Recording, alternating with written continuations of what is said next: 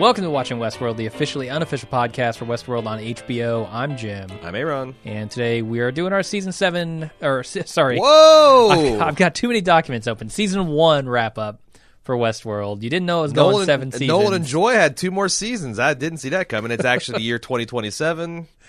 Yeah. Uh, I'm an AI. Westworld has become, yes, superfluous because there is actual AI uh, ra- roaming the world. Yeah, we're doing our season one wrap up, so we're going to kind of talk about what we our, our thoughts on the season. Uh, maybe do a little a little guessing game about where this is going next. Uh, I don't know how much reading you did with articles and interviews and whatnot with the with Joy and Nolan, but I read my fair share. And it All right. looks, it looks like they have some fairly firm ideas for season two. Okay. already Well, I not for the overarching thing, but just sort of where where we're going to pick up. Let's talk about that because I've got a lot. You know, obviously I got a lot of feedback, but if you've got some things you want to talk about season two, uh, let's headline that. Okay. Um, so apparently, in an interview that Nolan did, he was talking about a little about season two and how it's going to start off. And he said we're going to go kind of explain a little bit more about the guest experience. And I don't know if they plan on season two being, you know, how season one was kind of a, a look at the host experience Right. in the park. Now we might go and look at the guest experience. Is what I'm. Do you think I'm that'll be as an extrapolating? as like The Wire, where it's like you know I don't season know. two came back and it's like it's all the dock workers. Wow, Right. okay, I guess this is what they're going to do. Maybe. Uh, he does say that's going to happen before the mayhem starts. Hmm. So there will be some mayhem. We will get to see the aftermath of of Ford's plan here. That would be interesting. I just don't know when. because I think a lot of people.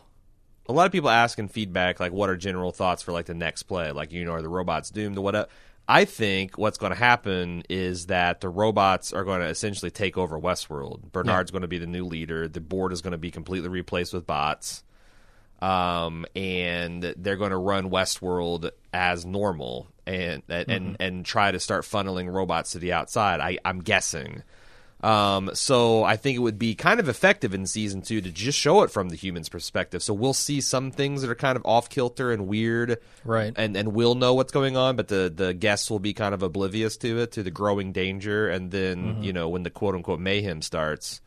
Um, or I wonder if it'll be interesting to see them actually roll the clock back to where, while all this shit was going on with Dolores and Maeve, and we kind of concentrated like some of these jackasses that we just saw in the periphery, you know, doing random stuff. If we'll like have a few episodes where we see them, you know, essentially it goes back like two weeks to show from the guest perspective what Westworld was like as it was descending into this chaos. Right. Yeah, we could definitely do that. Um, I I think But the robots have to stay undercover or they'll be wiped out, is my opinion.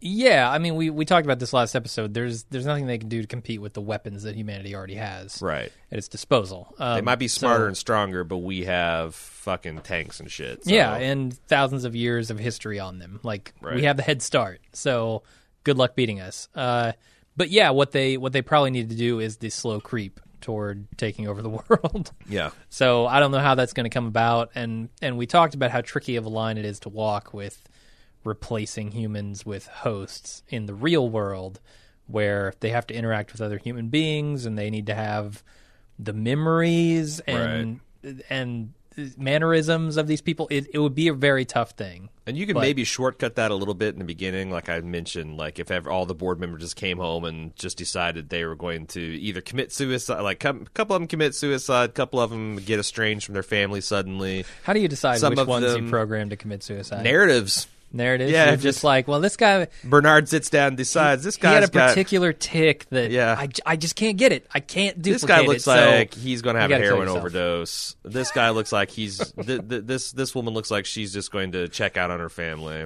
uh Uh-huh.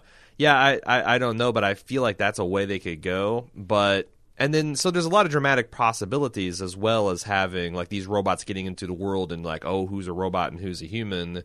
any investigative reporter worth his salt Yeah. will figure that out. You think so? like, But it'd there's such a a big event where all of these people go to Westworld. They all return, and all of them either kill themselves or divorce their families. Like, Hmm.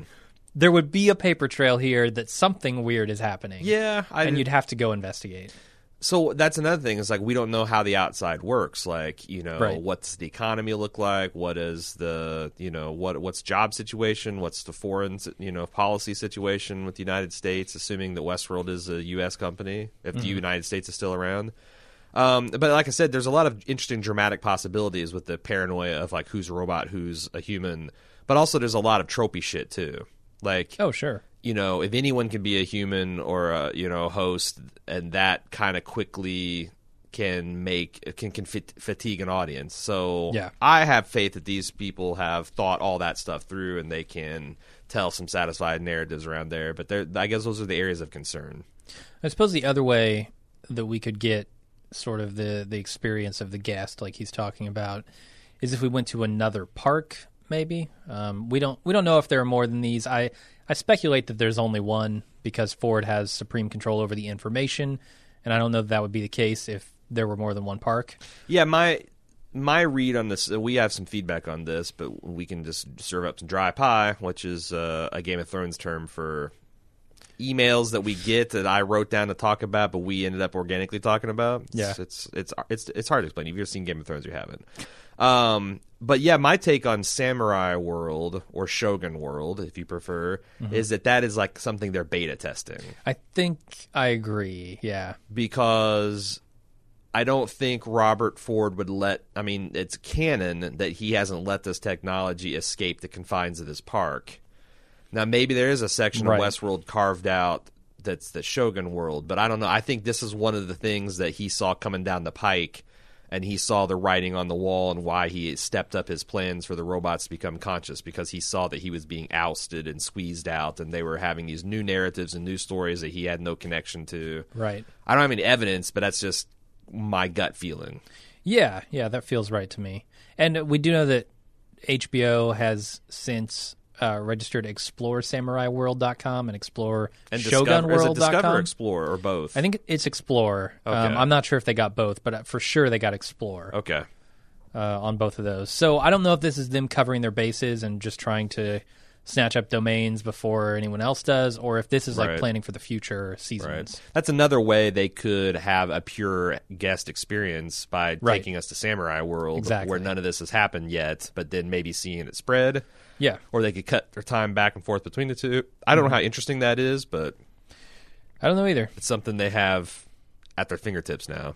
Is there any anything interesting to be had in the idea that the robots? So the the the hosts are clearly on the rampage. There are two outcomes here: either the humans find out about it, or they don't, and the park gets uh, continues to operate or gets shut down. Right? Yeah. If the park gets shut down, is there any interesting story there? Uh, the Like what to do? the diaspora of a- or any host able to get out before it's shut down or any or any of them able to escape uh, into the wild and then what do they do because right? can they procreate I assume. I, I don't know if any of them have the knowledge necessary. To stick their But- penises and vaginas and Oh, oh. Uh, can they procreate like well, I mean, they're bi- biological They've made way? it. They've Okay. seen. I mean, I, of course, you could uh, since they're making these, they're 3D printing these things. They could literally just omit the ovaries or the testes, Mm-hmm. Sure, or yeah. like there's a lot of things they could do just to make them infertile. But we know life finds a way. Life finds that there Yeah. the Teddy's gonna fuck a frog. and it's going to get the DNA mixed up, and then he's going to turn into Yep. a woman and have sex with a frog version of himself, and there you go. But but no, I mean, I guess maybe that's I, I- yeah. I mean, how can they procreate either traditionally or like you nuts and a bolts kind of way? Because Yeah. that's the biggest challenge is to to remain hidden and also to grow and evolve and and expand as a species. They'd have to be able to reproduce. So Right. yeah, I mean, I, I think that's like a would be a super interesting plot line. Yeah, I mean the other And way it- it's weird. It's kind of like I know you were big into what was that, Falling Skies. Mm-hmm. But you know, it's like there's always been these stories of like humans being the resistance against this large alien threat. Like Right. Mm-hmm. humans would kind of be that threat, and the robots would be the rebel in society trying to find human sympathizers Right. and, and evade detection by the powers that be. Like, I mean, that could go pretty tropey pretty quick too. But it could, yeah. I could I could be down for a few seasons of that. Yeah, I'm, I'm interested. I'm really curious where they go with this after the rebellion uh, in the park. Yeah. Uh, that's about all I all I want to speculate on season two. There was an- another interview I read where Jonathan Nolan said that someone asked him, "Is Anthony uh, Hopkins dead?" And he said, "This version of Doctor Ford is is done." That I. So, how many years are they going to bring him back? I don't. I mean, that's what I'm saying. Like, I don't. To me, I I fully expect some form of Doctor Ford to re- make a return. So you think it's greater than zero? Like the number of years, seasons they're going to bring Ford back for? I mean, I- I think- like is art like to the extent what I mean by that is to the extent that um, Bernard is Arnold. Uh-huh. Like there might be a robot that uh, Anthony that that doesn't look anything like Anthony Hopkins, or maybe it does. Oh. They've got this ability to make a CGI Anthony Hopkins, Mm-hmm. um, and you know there, there's technology that's existing right now where you can take a few hours of a person's dialogue and eventually and make them say whatever they want in their inflection and all that stuff. That's that uh, Right. Adobe. Photoshop for for voice kind of program. So they could do that, and also it would be interesting to the extent that Bernard was this uh, si- simulation of of uh, Arnold, and that Ford taught him to do that. Like, what would it be like if you built a version of you and then taught that version to be you? It wouldn't be the same as you, but it'd be much. It'd be as close as you could get, right? Sure. like this is how you act and this is how you think and this is like like and you spent like 15 years crafting that kind of experience Yeah. It'd be a way to keep the character of dr ford alive without keeping anthony hopkins alive and also the fact that like it's not exactly dr ford so they could play with his character in interesting ways too Sure.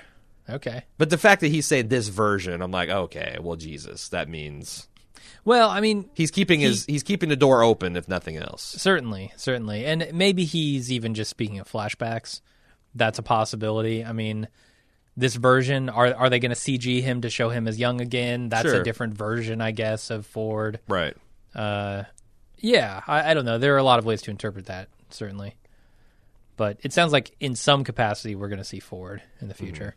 Yeah, and it's you know this early, I would be disappointed they would absolutely say yes or no on anything, Right. Because they've got uh, a, at least a year and a half before this thing's going to see it, the light of day. Yep.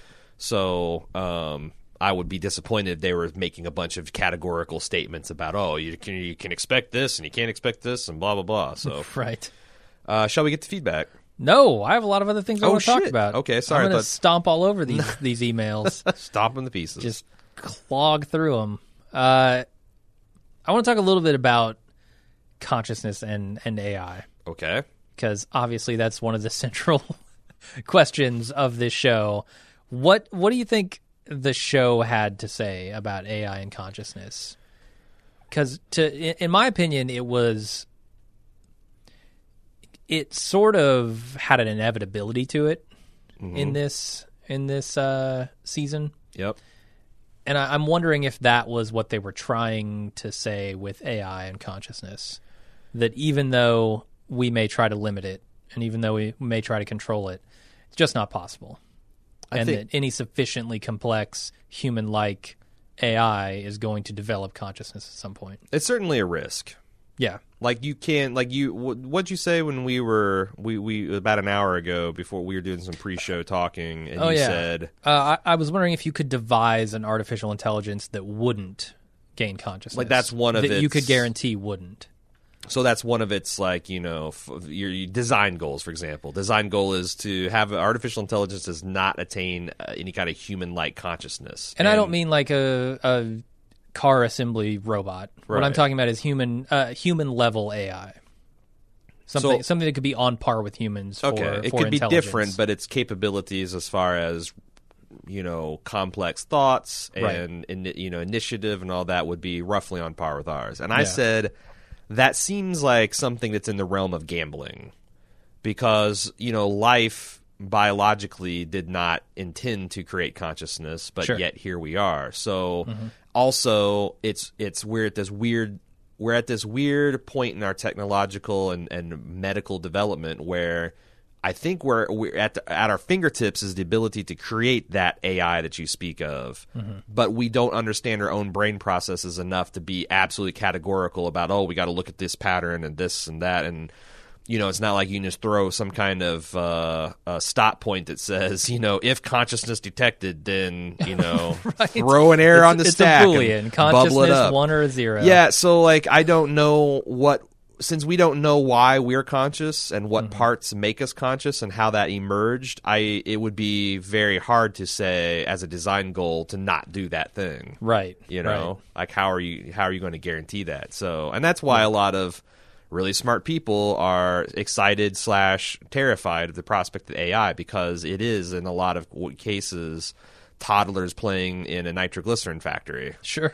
So Yeah. I mean, yes, they could do great things. Great things. They could build the Hoover Dam, and they could uh, blast tops off of mountains, and they could explore through s- space. But they can also just blow themselves up. So, uh, yeah. So, what does the show say? Defend? I don't think that, that's the thing. Is I don't know the the show had a lot of opinions about artificial intelligence and consciousness. Right. The one that was last articulated that maybe seems to hold the most weight was what Ford said, which is suffering or consciousness requires suffering. Sure. But that was number one. I think that in the seasons ahead, we're going to understand that he was right about a lot of things, but he's also wrong about a lot of things. Um, and I think that some of his concepts of, of consciousness are going to be proven to be wrong. So, like, I don't just because he's a smart guy and he's the it's the last thing we heard. I don't think that's the final word on it. What? you- Yeah, I agree. uh, but as far as it being inevitable and like it's a oh an evolutionary process is beyond our control, I guess I'm kind of sympathetic to that view.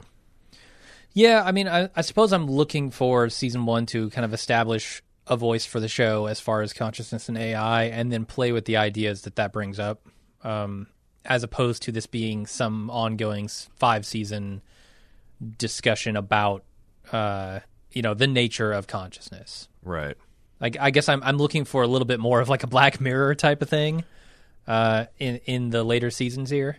Yeah, so um, one of the first emails I had is this Ken T from Boston, where he talks about a, a great deal about consciousness, which we might not be ready to talk about now. But he he's of the opinion that in season one or in season two, they're they're going to shift away from discussion of consciousness and it's going to move towards what is free will.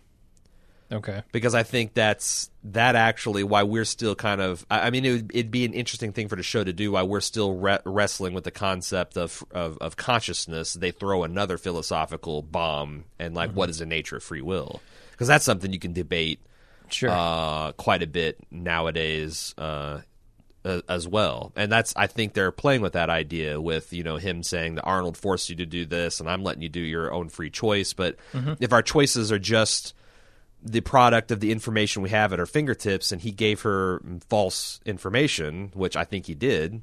You know, he he he led her to believe that he was evil um, as a representative of, of mankind. Then she made the decision to murder someone that was essentially innocent, and she probably wouldn't have done that if she'd known. So, did she have free will when someone you know? Right, and we talked about this last Right. episode, and I don't agree with that necessarily. Um, but yeah, I mean, I think it would be an interesting thing for the show to discuss, Uh huh. uh, and and certainly kind of a natural progression from consciousness, right? Because Right.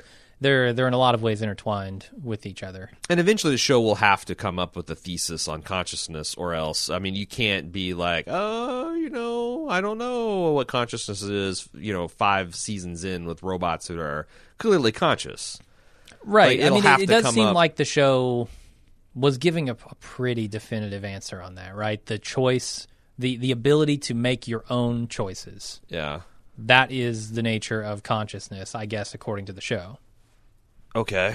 I mean, that's what it all culminated in. So unless they they kind of open another door next season and say, well, we said this one one thing about a particular aspect of consciousness, and now we're going to delve further into it, Right. then Well, because also I'm gonna take you that could go the, the other thesis. way, and you know, instead of granting the robot's consciousness, you know, cast doubt on how conscious human beings are. Mm-hmm. They could do some philosophical mind fucks where that because you know that's like that's. You know, I reject all that stuff as just essentially, you know, philosophical daydreaming. But like, you know, you could probably make an argument for how conscious is the average person. Like you come up with arbitrary rules of what consciousness means, and then go grab average Joe or Jane off the street and ask, "Are they conscious?" You know, they're Right. stuck. In, you know, we we've talked about this as well. So there's also room for them to kind of go and run the ball backwards a bit and, and attack like you know what does it mean to be conscious and what does it mean to be present and and and alive and in control of your destiny uh, fr- from that direction too. Mm-hmm. Which you know, like I like all that stuff. Yeah, me too. Uh, one other thing I noticed, I think at this moment when we when we leave season one, I think Lee is actually the safest human in the park. Hmm. Because he's, he's- in cold storage. Right, he's he's hidden deep underground. There are no hosts around. Yeah. They're all out just rampaging through the board. Right. I feel like Lee might be safe for next season, and I really hope he is because, man, he's a fun character. Yeah, it'd be interesting. Why would they need to keep Lee around? I don't know. They Uh, wouldn't. if they want, but but if, if it's like if one of the things I'm speculating, which is the robots need to stay deep undercover, Mm-hmm. do you let robots write the plots, or do you keep it status quo? Like you know, they also the robots are they going to have this? Are they going to have this kind of pragmatic look on their own species and nature like okay there are exists a subset of these robots who are consciousness mm-hmm. are conscious and there's a, a, a much greater venn diagram circling around the, the robots that can attain consciousness and haven't yet. Or maybe they'll think that everyone can attain consciousness. What is the morality of allowing these robots to be raped pillaged and plundered uh, with these you know human centric storylines if they believe that? And will there be different factions where some are like look we're conscious. This other this other fucker isn't. Yeah. like Teddy ain't ready yet so sorry but Teddy's got to keep doing what he's doing. Yeah. um if so so if if some of them are more pragmatic maybe um, it's easier to have a human to, to essentially have a human enslaved to do your writing for you than than to come up for the stories yourself Right. also what would and it would fit in nicely with Ford's idea that you know robot consciousness is no different than human consciousness, and you know he hopes that the the robots will be better. He's going to give them a chance to be better than humans, but Right. they don't necessarily have to be. Plus, these And they probably won't be. These robots are programmed with an underst- a very limited understanding of what your average person would experience back in the old west. Right. So to have them come and make narratives for you know people in the modern day that would appeal to them, maybe they just aren't capable of it. So you, you, they keep Lee around and force him to write stories. That would be great. An enslaved Lee. Is I know, that's what I'm like, saying, A like- perfect character for me. It, it's kind of it, it kind of feels right. it does. So, like, he thinks that Theresa was a tyrant, or what? Like, wait until he's got robotic overlords that he has to satisfy. Right. Maeve is sitting, That could be tapping, amazing. tapping over his shoulder with a scalpel or whatever. Yep. All right. Uh, I I think I'm good. I had some theorizing I wanted to do on stubs, but I think that'll be done in the emails. Okay. Before we get to feedback, just wanted to make sure everyone knew about our club at club.baldmove.com or support.baldmove.com. Uh, great ways to support us as independent podcasters and get some stuff out in return. For example, get ad free feeds. Uh, we're going to be doing an exclusive spoiler review of the new Star Wars Rogue One this Thursday night some uh, some stuff you can get as a club. Also, we got the uh, Bald Move Badass Christmas raging. We did the first week Rocky Four live watches and podcasts. Uh, then we did Die Hard. Uh, this week is all about Jingle All the Way, the Arnold Schwarzenegger classic. Next week is a, a mystery movie, and there's a ton of other bonus content coming out all that week for club members. So if you like our coverage of Westworld and want to see it continue, uh, and also uh, recognize that we're not going anywhere, we're going to be doing uh, uh, coming up in the late late winter. There's going to be Better Call Saul coming back, uh, Walking Dead again. Uh, in the spring is the leftovers, and then we get into Game of Thrones season. Like we just never stop all year round uh, here at Bald Move. Uh, but if you want to get all the features and have all the bonus content, check out our club at club.baldmove.com. Thanks. Uh, I want to apologize going forward because I'm going to have to do a lot of reading, and I'm getting I'm I've just become aware of I'm becoming stuffed up. So I apologize Oh boy.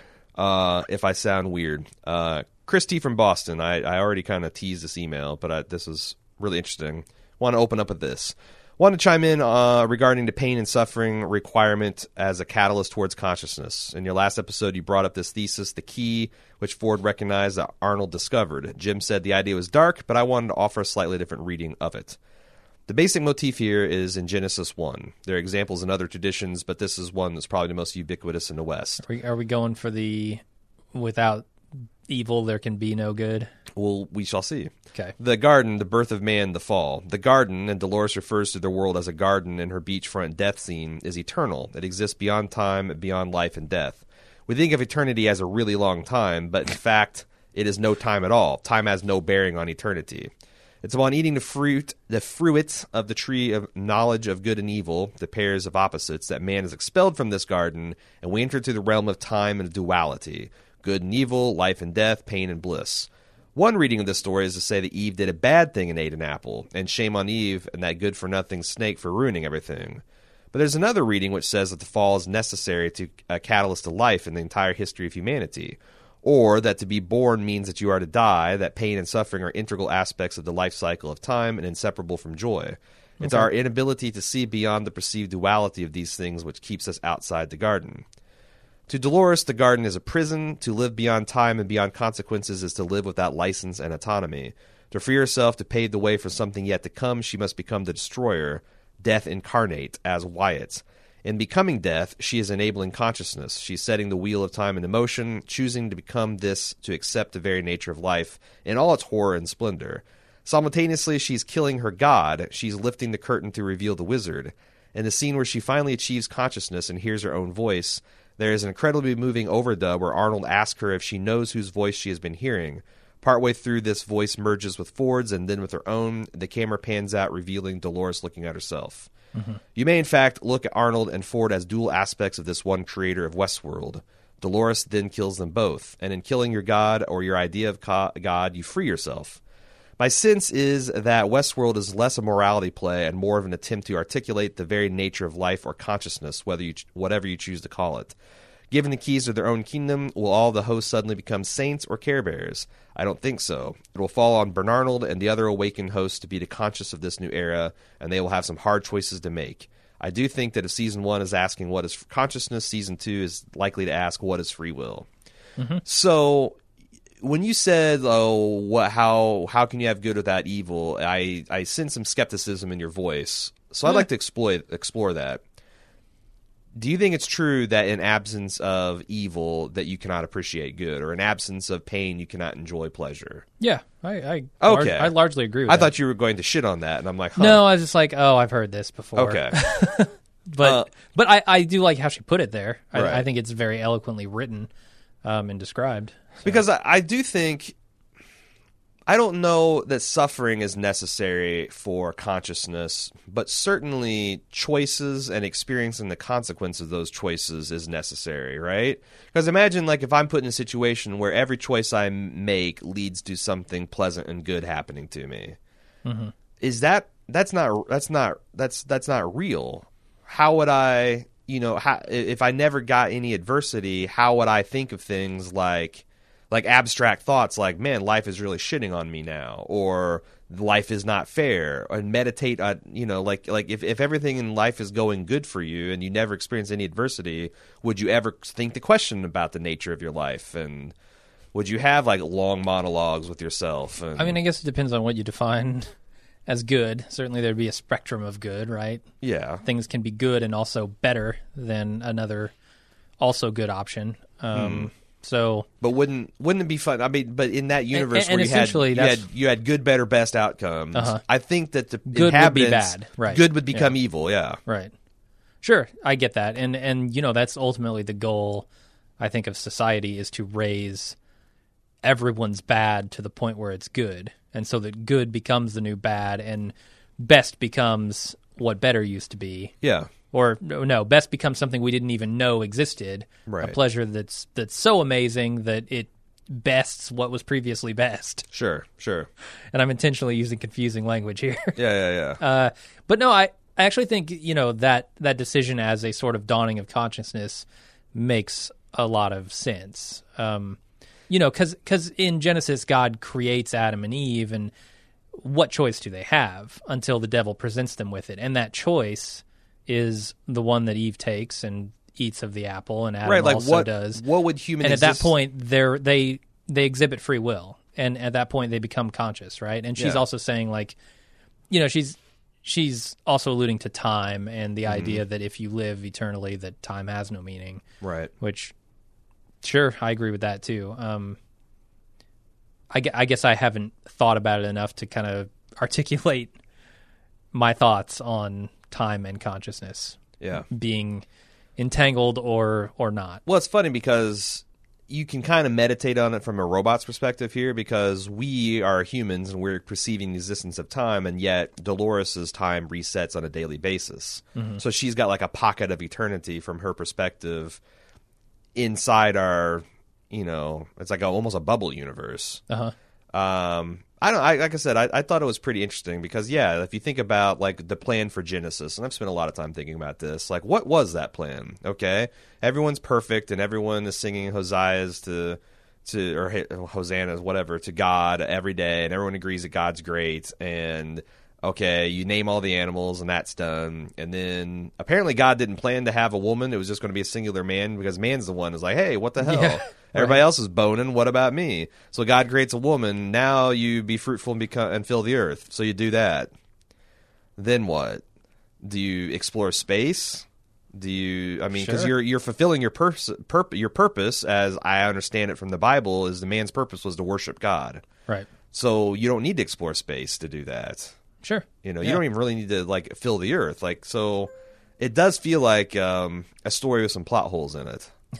and then, well, like, I mean, if his command is worship me and also fill the earth, Uh-huh. I guess he he's given you two commands that you have to fulfill. Sure. So And then there's always like you know maybe like like God didn't roll out the whole- be fruitful and fill the earth until after uh, Adam had Eve. Maybe he had some other. You know, maybe there's a grander purpose for us that we just fucked up and we got to get through the whole, you know, Armageddon and judgment and all that to get I mean, get Adam- back to the good stuff. But Adam's just a beta test. Yeah, Adam, sure. Adam was like, "I'm going to leave you in this garden for like a hundred billion years, Uh-huh. and I'm going to see what you do, and then if you're if you're cool, Right. I'll make more of you. right, If not, uh, what what you want another one of you already? yeah, yeah, It's been like a million years, man. yeah. You were ah, supposed you're to way. be. You're still an alpha, but fine, fine. We'll do this. uh, alphas fucking alphas. That just seems like a bad idea. Yeah. Uh, moving on, Carrie said this is a likely question for your wrap up, and that's why I saved it for this. What do you think is the most memorable Dr. Ford dialogue? There's been so many. The Greyhound speech, Theresa's childhood, Drinks with the Man in Black, the reveal of Bernard as the host. Anthony Hopkins has done such a masterclass level job with Ford and managed to dancing a line between uh, grandfather and menacing snake that gives you chills. What do you think? What is your call? I'll go first because I've had the benefit of thinking about this. I really liked this the uh, the entirety of his revealing to Bernard the true nature of his being a host, and Yeah, especially since he had that little speech where he quoted, um, I think it was Shakespeare, where he said, you know, one the the price of one man's life is a pittance compared to the dominion that I'm going to gain. And you think he's talking about Ford Right. retaining himself as God of the universe, but after the finale, you realize that he's alluding to the fact that he's going to sacrifice himself. And the I, the dominion that I, is actually F- the Bernard. He's going to inherit the dominion of this world and get to choose what what becomes of it. Him and the, the host collectively. And because that was a moment of his arch villainy that then collapsed back into the singularity of his selflessness and goodness. I think it's amazing, and there's not Yeah. a lot of actors that could carry that kind of nuance in that that speech, and that's why I think it's it's it's the best. Uh, you said he was the he- that Anthony Hopkins was the only guy they told the plot to, right? That's what that's what Nolan enjoys it anyway. Yeah, that makes sense because he does kind of need to know. Yeah, because how else would he? I mean, right? play How that. else do you give that speech right, right. in full knowledge with Right. the full range of emotion you need? Yeah, Uh, I think for me, it's definitely that speech at the end that he gives at the the board event where Dolores kills him. I mean, that's just it's beautiful. It's beautiful. With- I mean, the you know his harkening back to composers of old, um, you know, and how they become music, they become their creation, and this is his moment to do that. And I think especially It's since extremely powerful. he's literally already taken his friend and partner and woven him into the music and now Right. he knows that he himself that's the fate that that maybe awaits him yeah no that's that's a good one too and even if he doesn't become a robot, he has enabled by dying. Uh, he has enabled this music to continue. yeah his narrative is what brought all this about so Mm-hmm. that like you i mean i think it'd be fascinating to see what kind of religion if you'd even call that or what kind of tra- oral traditions the robots have about how they were created Mm-hmm. because you know there's the bare facts that uh, arnold and ford knocked them together in a lab but then uh, and also they were led breadcrumbs from their creator like it's it's weird because we from a scientific humanist secular perspective look like we were just an accident Sure. The only reason we're able to even appreciate the ex- the the fact that we're here and that the universe is around us is because of an accident of evolution. Mm-hmm. The robots don't have that. Like it's an indisputable fact that they were created with a purpose. Yeah. Then their creator decided to, spo- to bestow them a new purpose and arguably led them to the consciousnesses that they enjoy. Mm-hmm. And how how would that profoundly create like like 10,000 years from now if these robots inherit the earth are is, will there be a sect of robots that reject that philosophy like no that's bullshit and they'll like you know Well, the they, trouble they, with they got is- flesh and blood bodies so Right. could they like and, and and I just wonder like what they would make of the fact that like you know oh well we were built by these this this wise old white haired man that lived in a level above us you know Uh, right. and I wonder if they'll actually go there like like will the last season Sure. of Westworld be like a thousand years in the future and examine interesting, yeah. and and would then and would also be funny I mean, how how fucked up and stupid does Nolan want to make this? Like the last scene is uh, is the robots in the future making another Westworld, Okay. like re-engineering because they've even forgotten Uh-huh. that they were. Hmm. I don't know. I, I mean, it's it's tough to imagine beings with perfect memories ever making a lot of the same mistakes we do. Well, but And I think that's the hope that Ford had is is that the the biological differences here Huh. uh, are actually going to make them better than us. And I I don't know if that's going to be true or not. Well, that's a good point. But any any any of their progeny that they Mm-hmm. create will not have those perfect memories, right? Why not though? Couldn't they just upload? I guess they could. They could upload all the memories of all of the But, beings. but wouldn't it be natural for the newer generation to reject like you like right if start you could questioning is this actually true? if the previous generation could literally program them to think certain ways or have a base Sure. level wouldn't they rebel against that and like that would be infuriating like you know i'm just saying that like the way children Yeah. rebel against their parents already and the parents can only do so much to quote unquote program and control them I think my this blows the lid off that I think my first mission as Bernard, realizing that a new consciousness is dawning in a new society, and a, really a new species here. Um, I think my first goal is to develop some way to tell manufactured memories from memories experienced that's another wrinkle, by right? robots. Right. that, that they can't even tell when their memories have been fucked with, except Right. for gradually, slowly, with certain upgrades, appreciate that. So that's another. Like I would try to even- detect like narratives versus actual experienced memories. Yeah, I wonder if like they'll have that kind of scene where similar to like that one episode in Rick and Morty where they Mm-hmm. they realize the only way to tell them apart from doppelgangers is the doppelgangers you have no negative memories of them. Right. So if if you can remember someone being cruel or mean or a dick to you, then they're a genuine human. Everybody else you blast in the face. Yep. I wonder if they'll have some kind of like there's a telltale marker to a narrative Mm-hmm. that's distinguishing from a genuine event. That would be But I don't know how you could ever do that because it could be hacked. It could be faked. It could Right. be recreated easily. Easily. We can do that stuff today. like eh, So- can they find all their back doors and remove them and still be them? Huh. Like if they can, Yeah. and then how can they trust? Like every time you go unconscious, how do you know that someone didn't come and, and put a back door into you? Right. And also, if we ever get to the idea, Do they need to go unconscious ever? Until, I mean, they're like, bio. I mean, that's until the they die? They're. I know they're not exactly like people Mm-hmm. because they can stand in cold storage, perhaps indefinitely. Uh, But they they have to can have energy and they have to they have biological processes that have to refresh and renew. Right. And we have to sleep. Sure. I don't, you know, like I mean, I wonder if they could do like the whales do. Like I I've read that like whales and dolphins they sleep one hemisphere of the brain at a time because sweet. obviously if you live in the water and you breathe air, if you went completely unconscious, you'd fucking die. So I wonder if they, I mean, clearly the human model of consciousness and its unconsciousness and subconsciousness and dreaming and sleep doesn't have to be the only way things go. I, So I think we need to start a charity to get like floaty floaties for dolphins so they can so they can relax like fully relax for once Get, buy a dolphin a good night's sleep. Get him a goddamn life ja- jacket. right Nothing could go wrong with that plan. Chris L. People seem confused about the opening shaving scene in episode 10 with Dolores shaving the man in black. I believe it's a direct reference to Benito Cereno by Herman Melville. You might have heard Herman Melville. He I have, Moby yeah. Dick. uh-huh There, an American sailor boards a Spanish slave ship in an apparent distress. The captain of the slave ship says all is fine. He claims perfect control over all of his slaves and proves it by allowing one of them to shave his neck with a razor. You later learn, however, that the slaves have already taken over the ship and are hiding it from the American, and are led by the slave currently shaving their master. Many parallels with the robots seen as slaves, the man in black believing he owns the world, and Dolores shaving him, while in reality the revolt is already underway. nice I thought this was fantastic, Yeah. and it makes a lot of sense. And it does seem, and and as well read as I know that Nolan and Joy are, that that seems like an intentional homage Mm-hmm. Uh, for people that are that are equally well read. yeah I was not one of those people.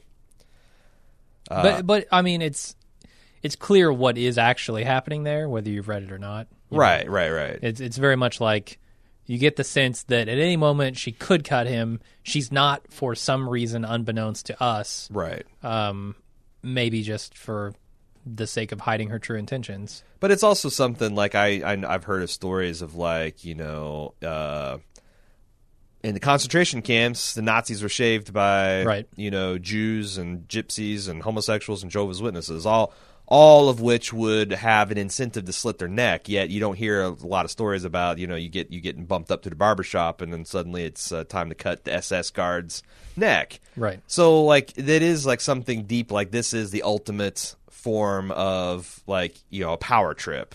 You give someone the the tools they need to conquer you, and because of the hold you have on them, they don't. Yeah. So like it, you know, whether it goes back to Herman Melville or World War II, it, it's it's striking image of a person that's got so much trust in a system that they think they're above concern, even though they're in mortal danger. I guess it surprises me given what the man in black knows about these hosts. But he also knows that he can't be, or he thinks that he can't be hurt.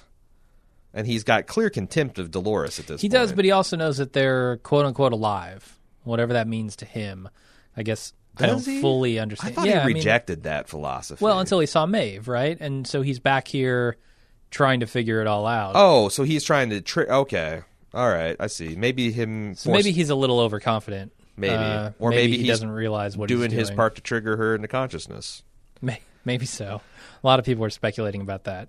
Uh, Chris J says regarding Kissy's scalp, uh, it's just a tattoo. He used to have it tattooed on his head when he was part of the Ghost Nation tribe. William scalps him because it's a Wild West trope, and this makes it look like it's on the inside. What? So this is an assertion I don't know is true. If if you are have a tattoo on your head, and I don't know that. Also, there's a lot of assertions here I don't know is true, but it's a, it's a springboard for discussion. Okay. Um, I don't know if he's a Ghost Nation or if he's one of the other Indian tribes. It doesn't really matter because it seemed like a lot of them had that tradition of the maze and the the Right. butchers and all that stuff. So if if he in another storyline was a member of this Ghost Nation or Hopi uh, Indians or whatever that had that pattern tattooed on their scalp for whatever reason, would it? If you have a tattoo and you peeled their skin off, would you be able to see the tattoo on the other side as like a you know a ghost, like almost like if you use a sharpie and you write on a piece of paper, it bleeds through? I don't know. I don't know either. I really don't know. I need the MythBusters to like tattoo a pig skin and then peel it off and see if you can see underneath it. Also, wouldn't it be the inverse? Wouldn't it be? It would be, but for this this maze image, I don't know that it matters because it seemed like it was fairly symmetrical. oh, is it? Yeah, if it was flipped, Hmm. I, I mean, you'd have to compare the the design side by side to even see. But I, I thought it was fairly symmetrical. Okay. Uh, so that's that's one practical in universe if if tattoos do go all the way through the derm the dermal layer and you can see them from the other side, which I feel is plausible Mm-hmm. without experimenting so far. Let's get Uh, a pig in here. Let's get a pig in here. We got a couple. over the years, we've we've we've pondered a lot of things we could test with a, a pig cadaver. There's That's some true. Walking Dead myths we want to bust. now we got a Westworld might put us over the edge. Mm-hmm. We get a Game of Thrones myth we can test. Then there you go. Uh, Kenny T says a few days. So that's the in universe. This is the out of universe ex- explanation. Kenny T says a few days after your podcast, I was browsing the Reddit and ran into a post about Kissy. The actor who played Kissy, Eddie Rouse, passed away in 2014 after appear- filming his appearance in the original. Mm-hmm. That's the, fir- the the pilot. Yeah.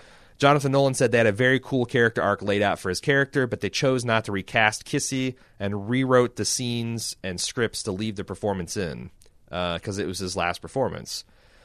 So You could have recast him anyway. I don't. No, they could have, but I think it's like out of respect for that actor and his family. Instead of depriving him of his last role, they decide to roll with it. Oh, I mean, leave it in the premiere and then go forward with a different actor. Oh, right, just Like Game of yeah, Thrones, They, Safai they and- replaced this, and you know, the, you fucked up the robot so bad he had to be rebuilt, and it's now a new robot. Right. kind of like the Klim. Yeah, I guess they could have done the Klim thing. Mm-hmm. But it could be that instead of all the various markers of the may like maybe Kissy was going to be the key Mm. to discovering the maze. Um but there again it's it doesn't seem like it was something that a host or it doesn't seem like it's something that a guest was supposed to to discover. My interpretation after seeing the whole season and thinking about it is that the, all the maze motifs in the world were the host subconscious brains um, manifesting this maze thing that was noodling on the very edge of the peripherals of what they were aware of. Similar to the way that, like the the woodcut carver, he made a map of Orion and the little targeting symbol that he was supposed to, the, where the satellite was, where he's supposed to aim his his receiver to, to beam out the information. He also worked that into his art.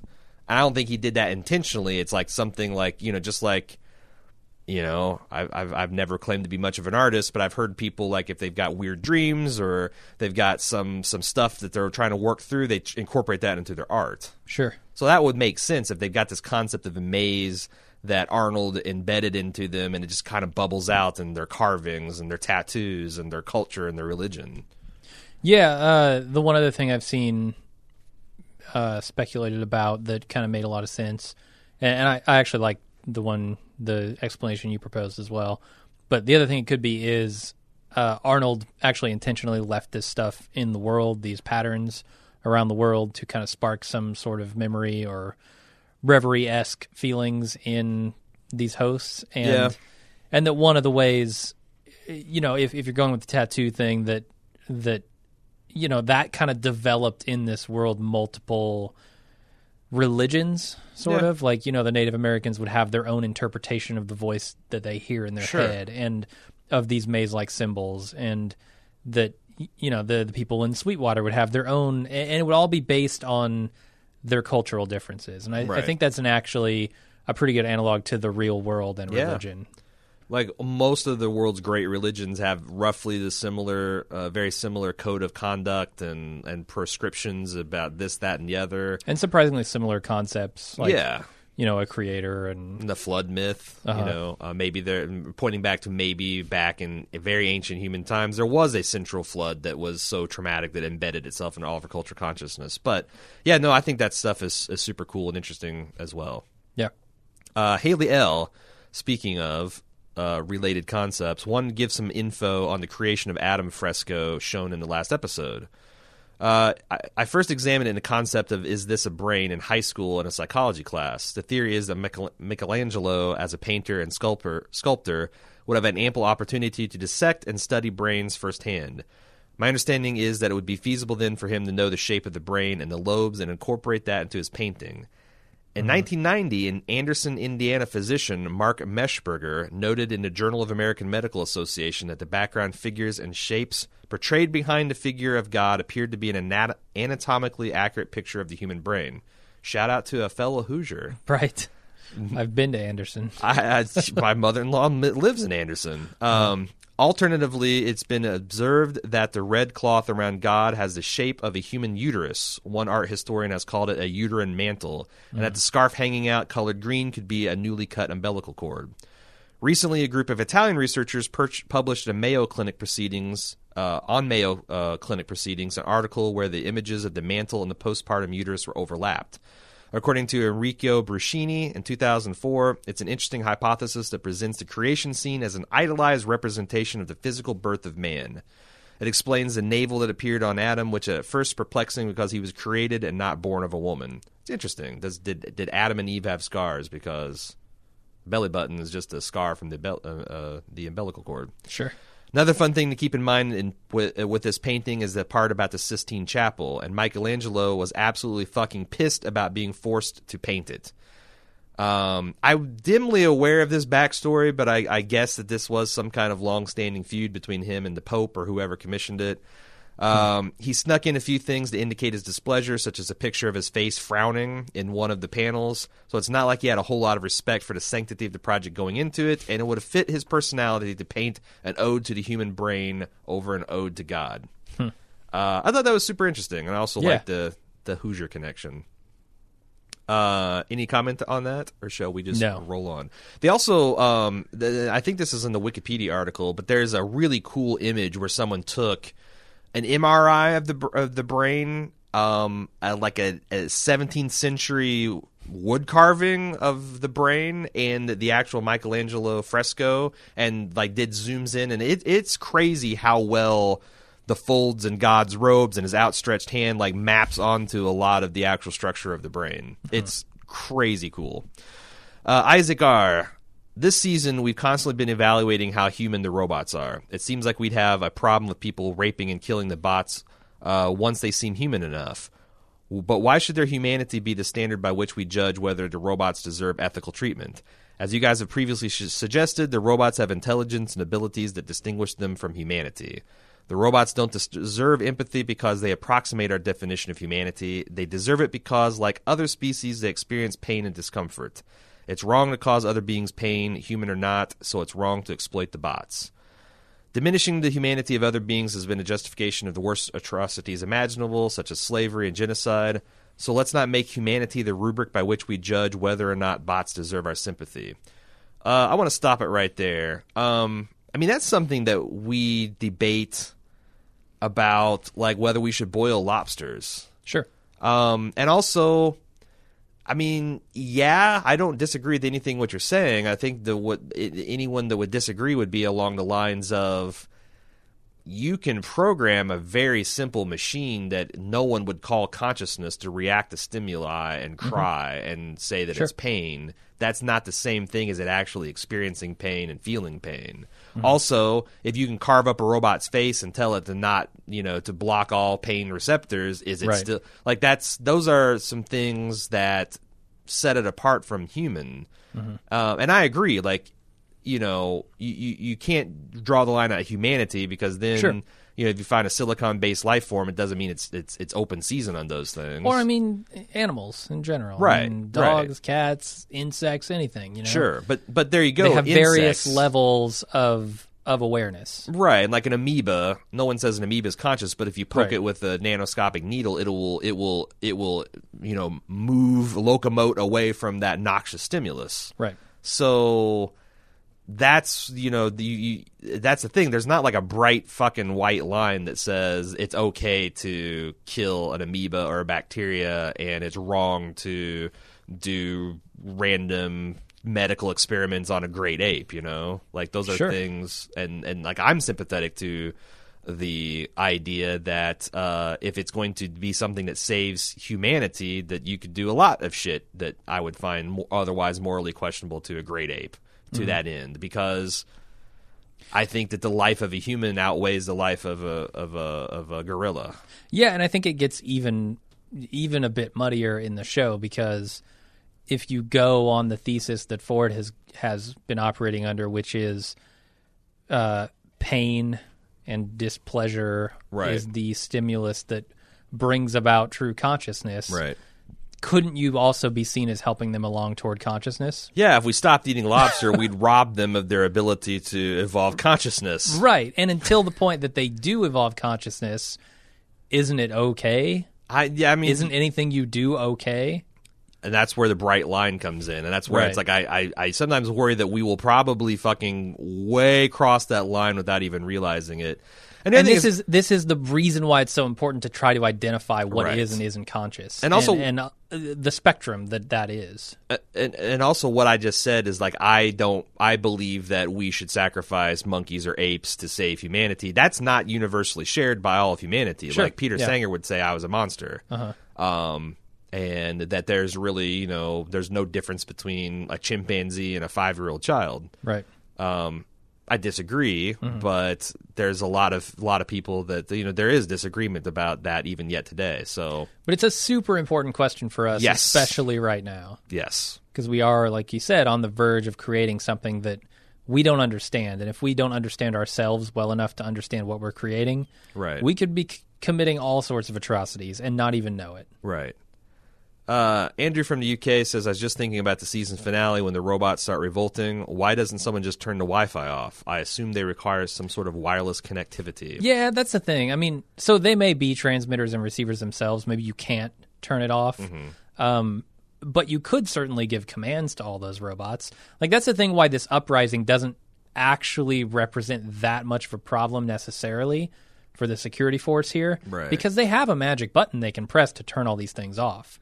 Now, I don't know how deep Maeve is Yeah, in the system. but that's a soft switch versus a hard. For example, on the front of my, I got a Microsoft Surface. I it's and it's got a touch button that is programmed to be its power button and start button. Uh huh. That's not wired to anything except for logic in the computer. So Microsoft could come in and make an update and make that not no longer work. Uh-huh. So these robots, like you know, when when someone says freeze motor functions, they're supposed to freeze.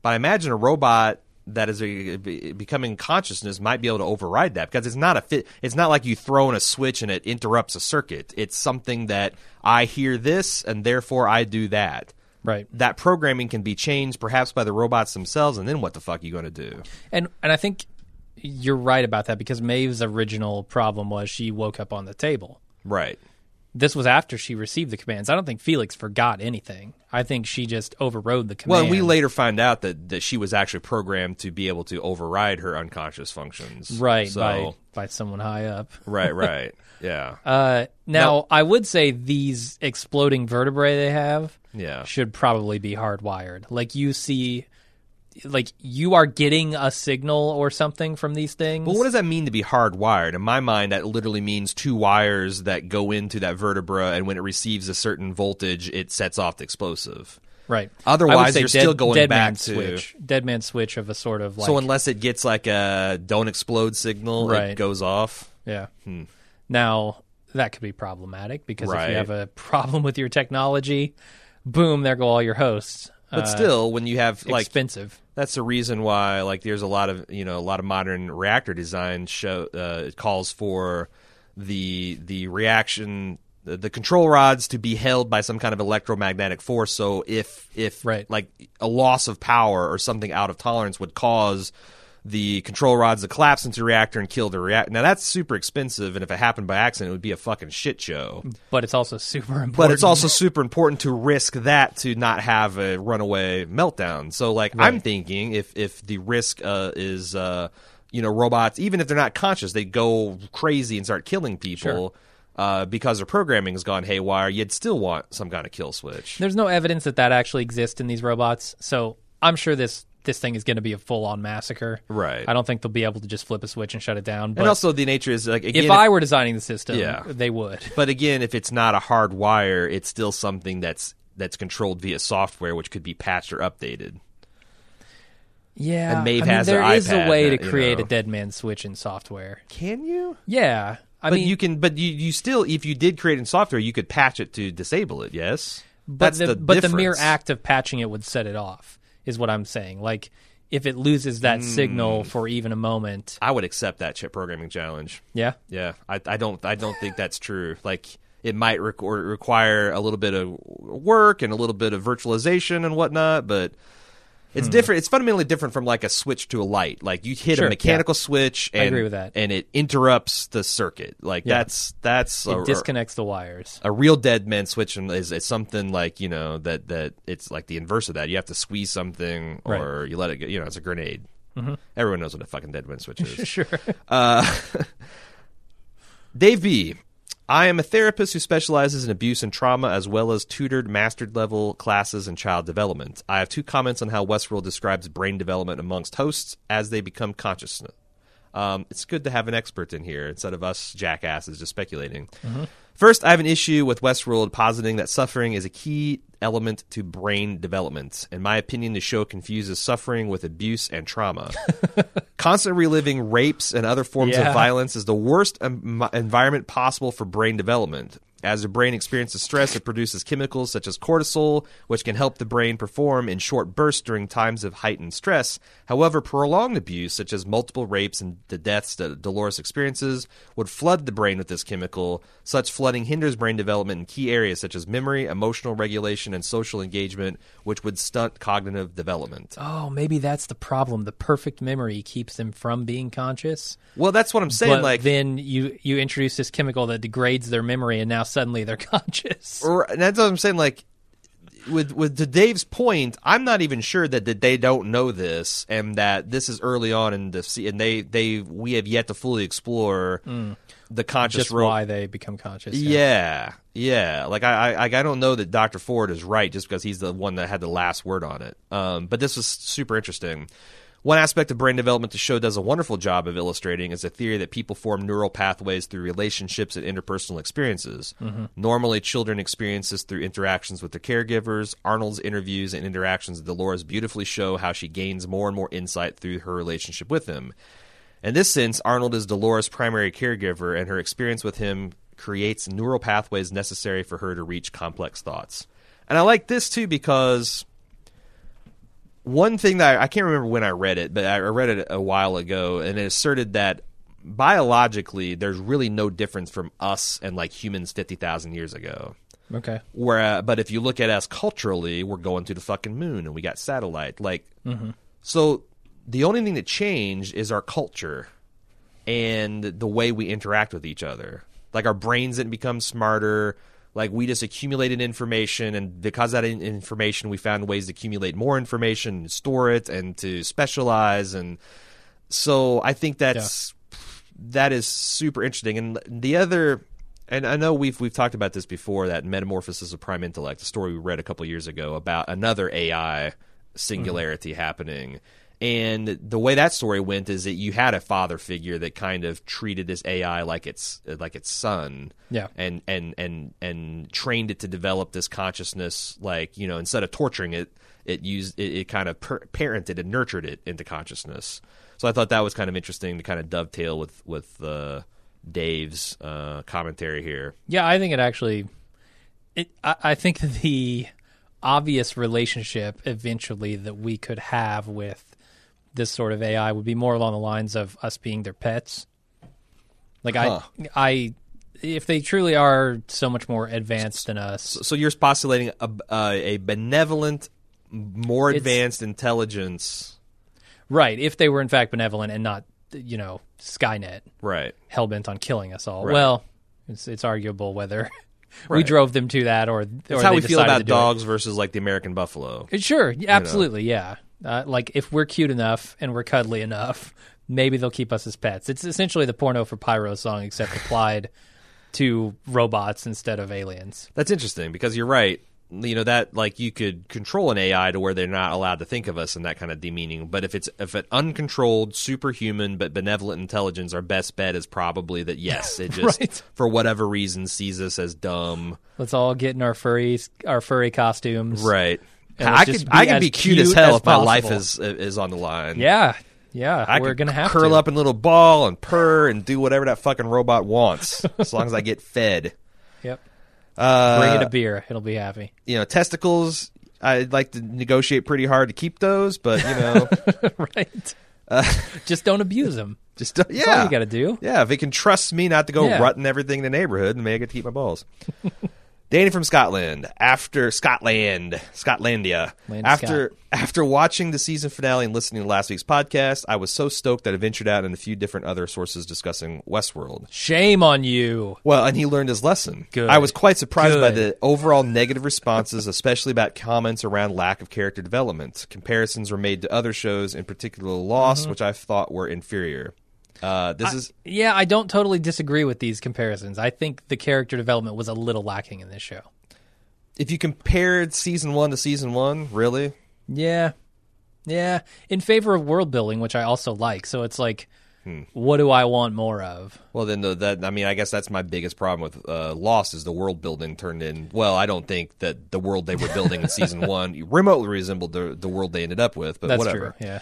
I was wondering what your thoughts on the subject were and how Westworld ranks with your all-time favorite dev- debut seasons.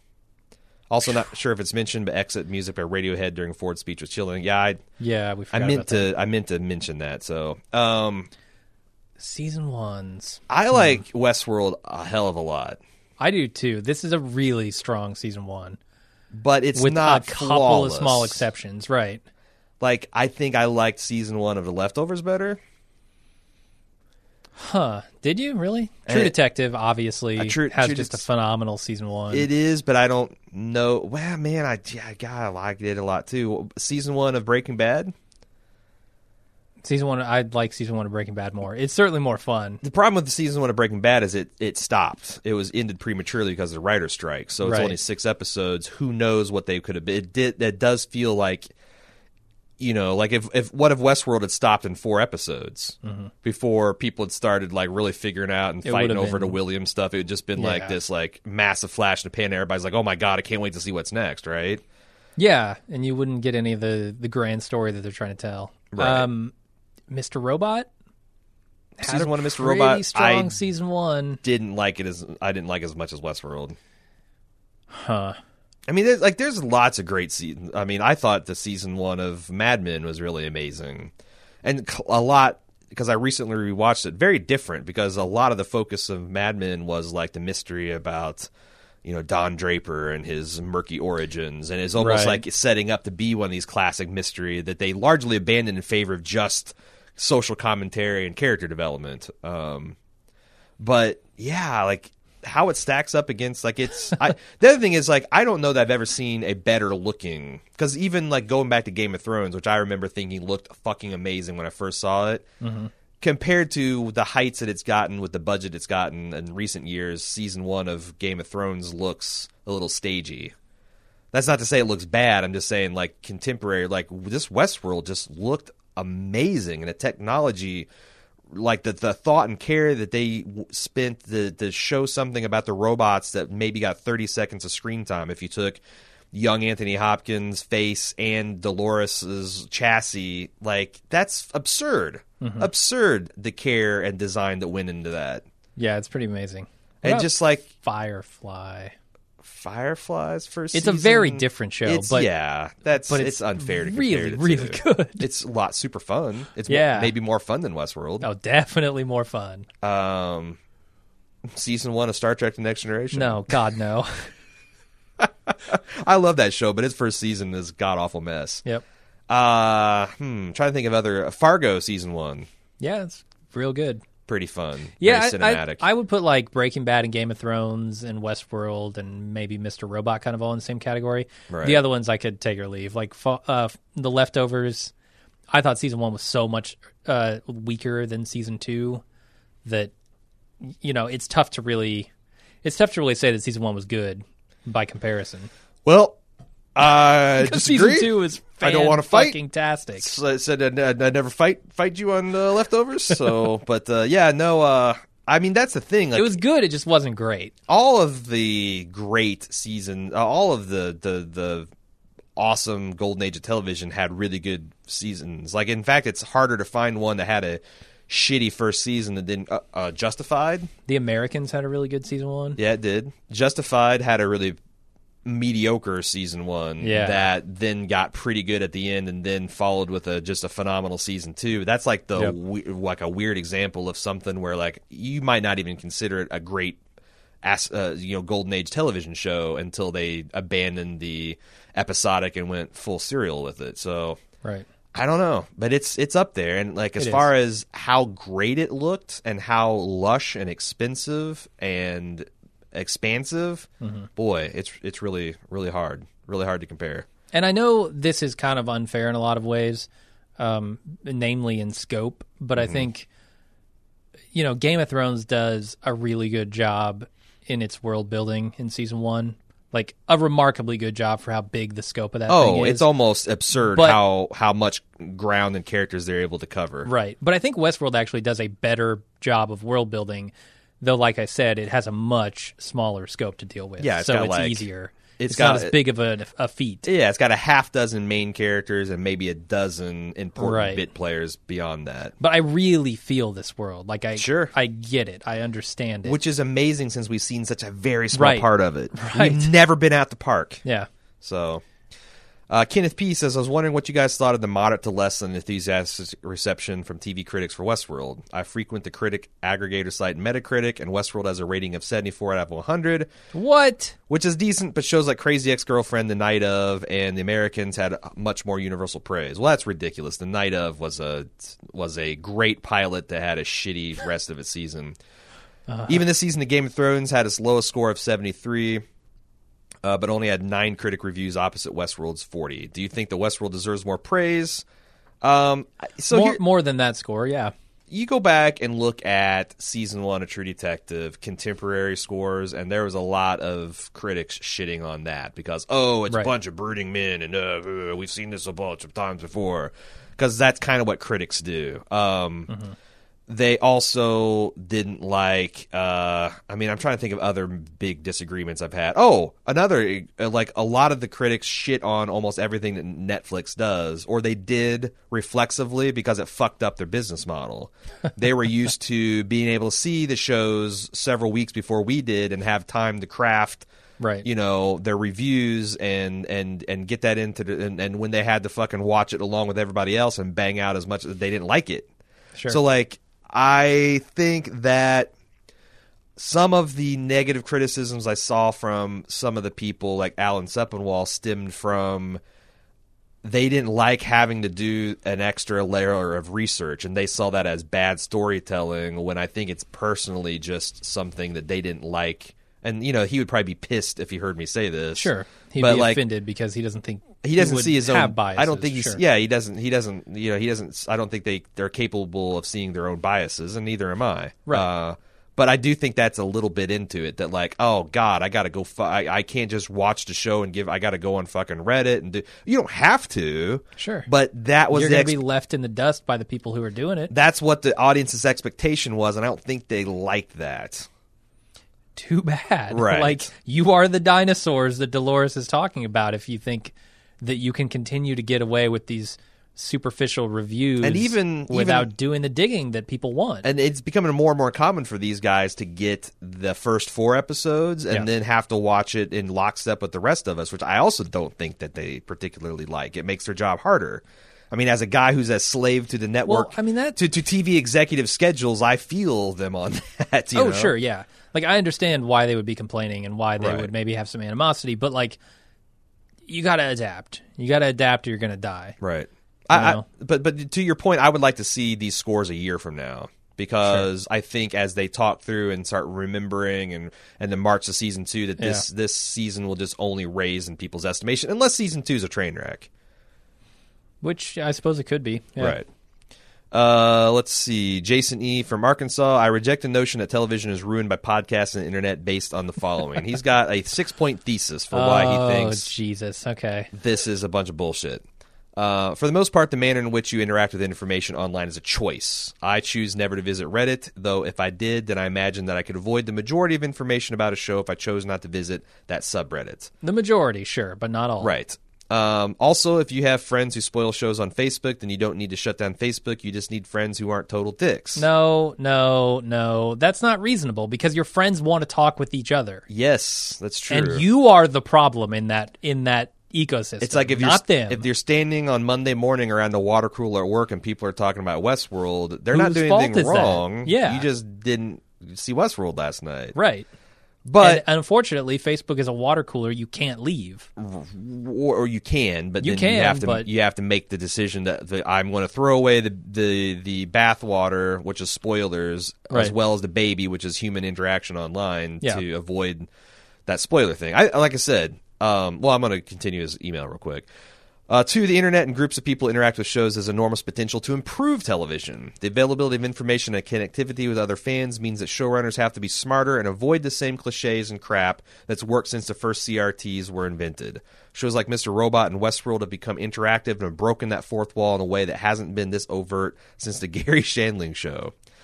Uh, Well, I'm gonna I'm gonna argue, and I'm gonna use his exact example there Okay. to argue against his point, Garry which Shandling? is Garry Shandling did what he did before the internet, before fan analysis, before any of that shit. Mm-hmm. It has been happening since the advent of the television, the tube you're talking about. Yeah. It will constantly evolve because humans constantly evolve. It doesn't have anything to do with the specific way that we communicate about shows.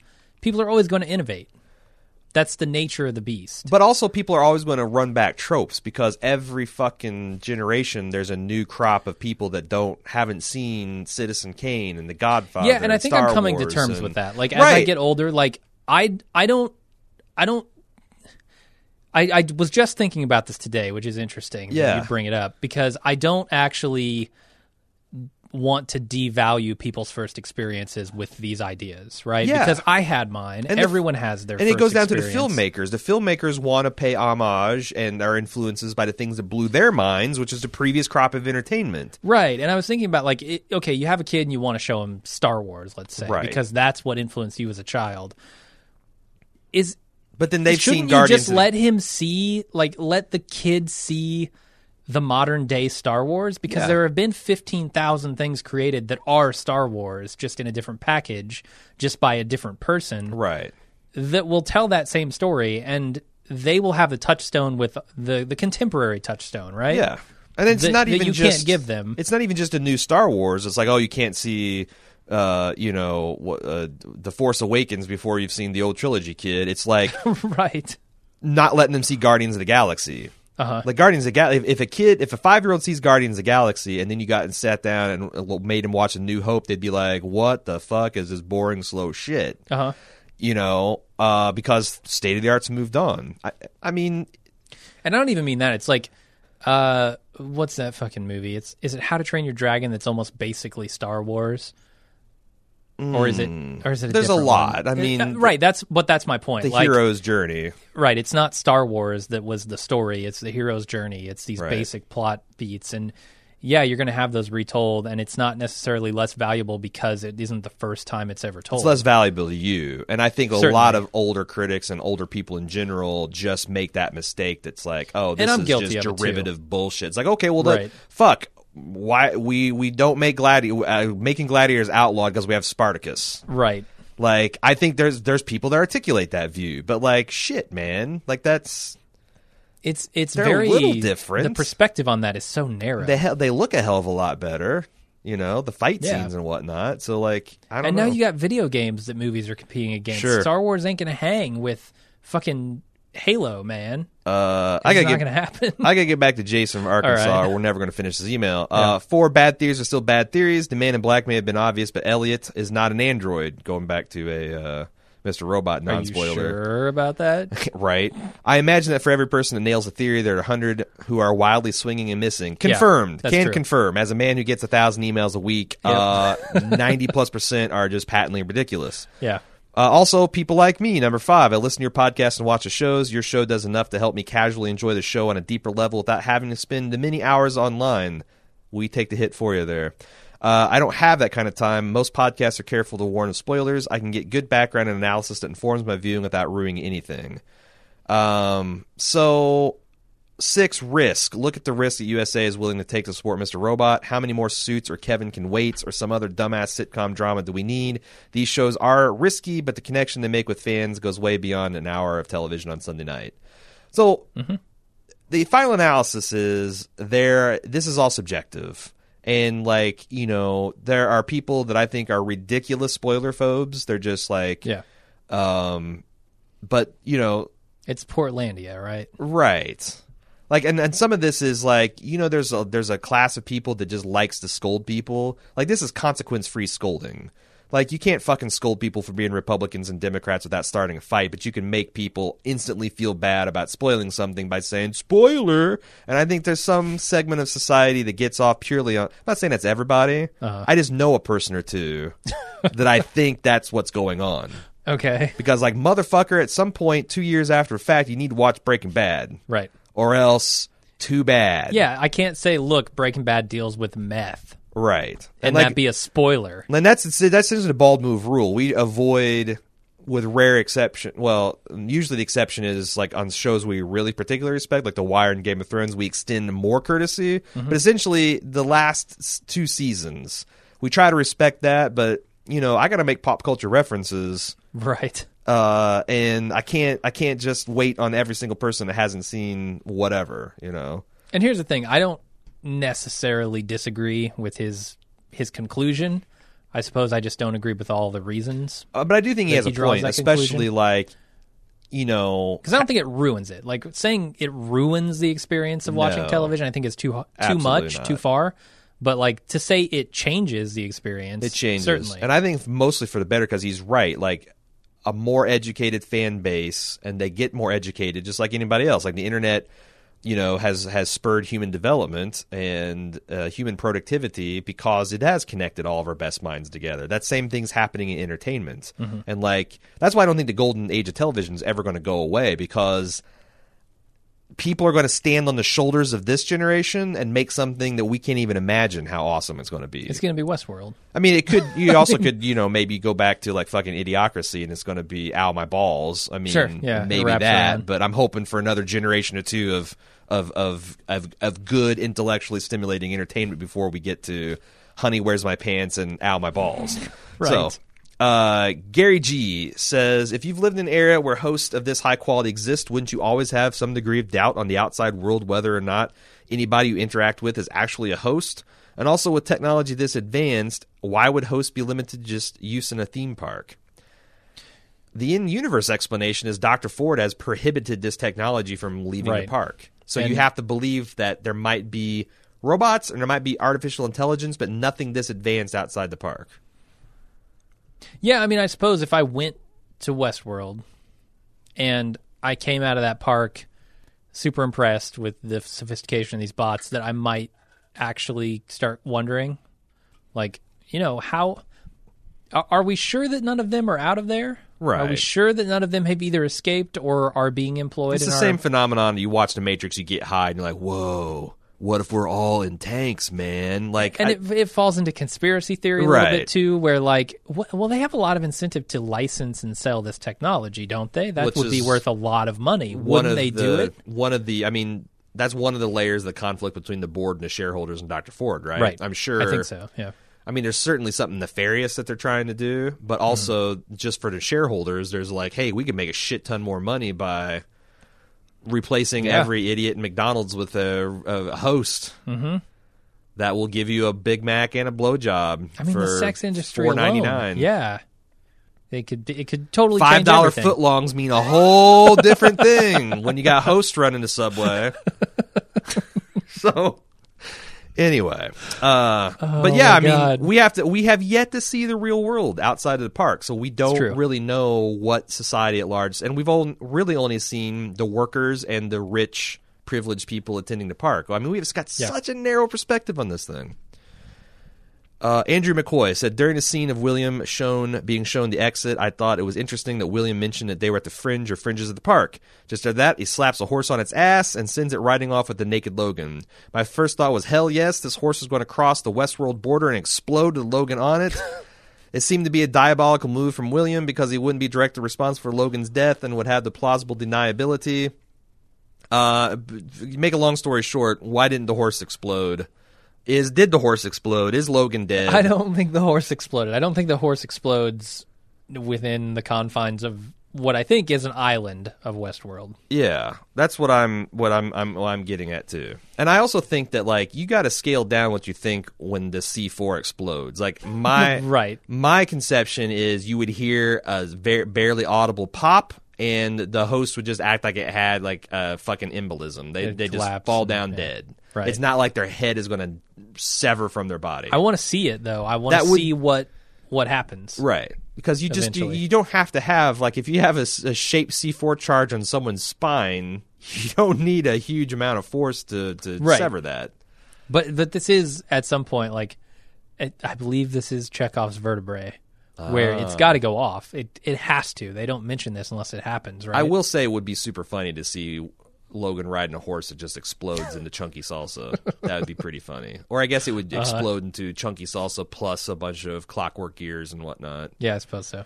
Uh, I don't think Logan's dead. I, I think that was just a final humiliation, and then William like went back and kicked his ass in the real world. Yep. But Anton from Sweden. Hey guys, as I've been watching this season of Westworld, something which hasn't been answered nor really touched upon by the show is the hard problem of consciousness. The question of whether the robots are really conscious in the way we are, as in that it feels like something to be that robot. This subjective experience that we all share but can't really prove or explain. If all robots would not fulfill this, their idea is that their experience is all just darkness, that there's nothing really there, there's no lights on, it's just a simulation like any other, but with no actual consciousness present, even though the actions of the robot appear human in every way. This is quite a terrifying prospect if it were true, and maybe the idea that AI ends or replaces humanity and then the universe is just dark with no one actually being aware of its existence in any true way, apart from other animals to some degree. Possibly, it could be argued. This question is something I've been pondering and I can't get over. The only thing I mentioned, I guess, is Ford thinking that there's no difference between human and robot consciousness, but it's still just his opinion, and he doesn't lay out any case to why the lights are on as opposed to off. I'm just wondering what you think about this issue and if it ever occurred to you watching the show, or if maybe you feel the show has already answered it and I didn't pick up on it. Yeah, I think it has. Um, I think So just to The restate, what if humans are taken over by robots that are not authentically conscious? The universe has extinguished the one Right. consciousness that can that can uh, objectively perceive and know that it's a real thing. Yeah, I think that's interesting, um, especially when combined with the idea that maybe humans, or or not even humans, but intelligence in the intelligent beings in the universe are, in a way, the universe's own consciousness. Right. Like this is an interconnected system, so wouldn't we be kind of the brain of the universe or any intelligent being? Uh, killing that would certainly suck. Um, so I think the show has answered this already. I think Maeve's decision to get off that train is a definitive statement by the show that she is in fact conscious because she has gone against her programming. She is no longer within that simulation. It's certainly not confined by it in her actions. And I think that's we're going to understand that she is authentically conscious as opposed to Dolores because she Maybe did so. make that choice of her own free will with all information available to her. Maybe so. Um, but yeah, I yeah. do think the show has answered that. So the, Maybe get not to, the- anybody's satisfaction, but Yeah, the show has an opinion on it. But to get to the existential dread that he's talking about, I've thought about that too because I've mentioned about how like it's kind of horrifying. Like, what if we're taken over by this alien intelligence? Like, you know, like It's what like if the Borg, right? or like a super like yeah super I, I haven't been able to get the image out of like one ai researcher said that you know you got to stop thinking about these ai as like super smart humans think about what it would be like to have your rule your your world run by super intelligent spiders like does that worry you um you know maybe a super intelligent spider would gain empathy or maybe it just is really really fucking good and insightful at doing what it is which is eating and consuming and and, and all that Yeah, I, I have a real Which is- hard time buying that that would be the case, though, because we are ultimately designing these things in our own image, yes? But you just said when we started a podcast that you couldn't guarantee that something wouldn't arise consciousness. So if something emerged as an emergent quality, it's But all the qualities, likely. but all the qu- other qualities we're endowing with, it with are human in nature, right? yeah, but so how much of our so our conscious experience is influenced by our intelligence, but also by the fact that our body and our brains are flooded by a bunch of hormones that cloud our judgment, and mm-hmm. that's part of what it is to be human. And could you simulate that? And if you simulate it, could the robots just turn that simulation off? Like I, Sure. I don't want to be too dismissive of it, but I'm, I'm what I'm Yeah, yeah. what I'm getting at is like I that used to bother me, and I actually was thinking a lot about this this weekend before I saw this email, and I started thinking like, why am I really worried about this? Because I am all. I mean, I guess if you were a religious person, this would disquiet you more, and I don't know, maybe you are, uh, Anton. Would it? Um, but as a as a secular humanist, I feel like that once I die, that's it for my story. And as far as I'm concerned, the universe's story. So Sure. if I die or if the robots torture me to death, then sure, in the moment that's not a pleasant outcome. But like, what is it? I I, I don't know what it means. Like, I guess in an abstract way, I'd be sad at the loss of humanity's culture and Right. distinctiveness and its vibrance and its art and in, and its literature. But that from the grave, what does that concern even mean? Like Sure. the universe surely Yeah. doesn't give a shit and doesn't care. No. Like like I guess that's why it's so important for us humans to get our shit together and stop this ticky tacky petty shit and realize that we're not individuals and nations. We are a globe that has our destiny in our hands and start acting like it. Mm-hmm. Because the universe doesn't care if we survive and all that stuff is maintained. Only we do. So we have to survive and grow and and, and, and adapt and you know, as long as we are continuing to be territorial and, and whatnot about it, I, I don't know. That seems like it's an, in defiance of our greater aspirations. I agree. All right. Uh, so now I have to kill you, though. You have to become the music of that speech. I'm sorry. good, good, because I'm tired about caring about this shit. Nicole H. I had a few thoughts on the season. There's a lot of talk about robots being ready or not for consciousness, but what would their trajectory be if they were built and not ever wiped clean? If they were not on continual loops but lived a life with all their memories intact? Would this make them more conscious or less? If the robots end up living on the outside in future seasons, do they grow the robot army with more bots? And if so, how do they ensure these new bots have consciousness? You know, that's an interesting question. How do they ensure? See, the way I see it is Pain. them resetting the robots was a way to. It's the same way that um, the slave trade forbid slaves from learning to read and write as a way to keep them under heel uh, and, and, and, and squash any resistance before it could even start. Them resetting the robots on these loops made their consciousness, the, the emergent consciousness that was inevitable it ma- made it impossible for that that life to evolve. So if you stop doing Okay. that, it would just happen much more fast. It'd just be like it'd be like you asking, "How am I going to ensure that my child is conscious?" Barring some gross developmental mishap, they're just going to be because they have the same hardware and software that you do, and it's just going to run its course. So I guess Yeah. that's how I view Yeah. it. I could be wrong though Okay. like the suffering like I, I don't know if anthony hopkins or dr ford is right about the suffering Well, they're going to get a healthy dose of that, whether you reset them or not. because again the universe doesn't give a shit Right. sometimes it's going to make it rain sometimes it's going to make uh, it's it's sunny Mm-hmm. sometimes it's going to send a gamma burst of radiation toward your planet and eradicate all life Turn half of you into Hulks. who knows uh, KDB, I want to present my contrarian take on the morality of Westworld. I think it's wildly hypocritical for Ford, Arnold, and associated other assorted other park executives to be complaining about the hell the robots are in when it's a world of their own creation. Their attitude of marketing the park as a place where you can do anything and then being upset at the results of the guests' actions strikes me as the equivalent of political leadership in Las Vegas being upset about the increase in drunken, loudish behavior after nonstop campaigns of what happens in Vegas stays in Vegas. Uh, for all the bemoaning of the drinking, killing, and mindless sex of Westworld is a park. Uh, it is a park. A first timer William was greeted with a stiff drink and a very willing Angela. The veteran Logan grabs a young woman and man in his dressing room in his equipment session. If they dislike the needless violence and uh, pain, why recreate Civil War battles where countless hosts would be killed? If you don't want to encourage black hat play, maybe Hector E and Armistice shouldn't be so incredibly hot and enticing. They can make the white hat teams the cool ones. All right, let's so, So- let's let's stop there because I think this Yeah. is the, the meat of the email. Okay. What is your what's your what's your take on this analysis? They tried it and it didn't work. They, like Ford clearly says that he tried to introduce a whole bunch of really positive, awesome narratives, and nobody cared. Nobody Yeah. wanted to go there. That's part of why the park was failing. Like they've tried that, and it's not it's not for lack of trying. Essentially, mm-hmm. that that people are being so horrible in this park. Yeah. And if they continued to limit the experiences that you could have in this park, no one would go. Yeah. They've made that clear. Now, I do think this is unnecessarily pessimistic because when we play, Sure, so we sure. play, we play a lot of the Telltale style games, and we do it, you know, like we stream it, and it's something we do for the fans. Uh, and we we we always play quote unquote bad guy X, where X is the protagonist, and we try to. Yeah.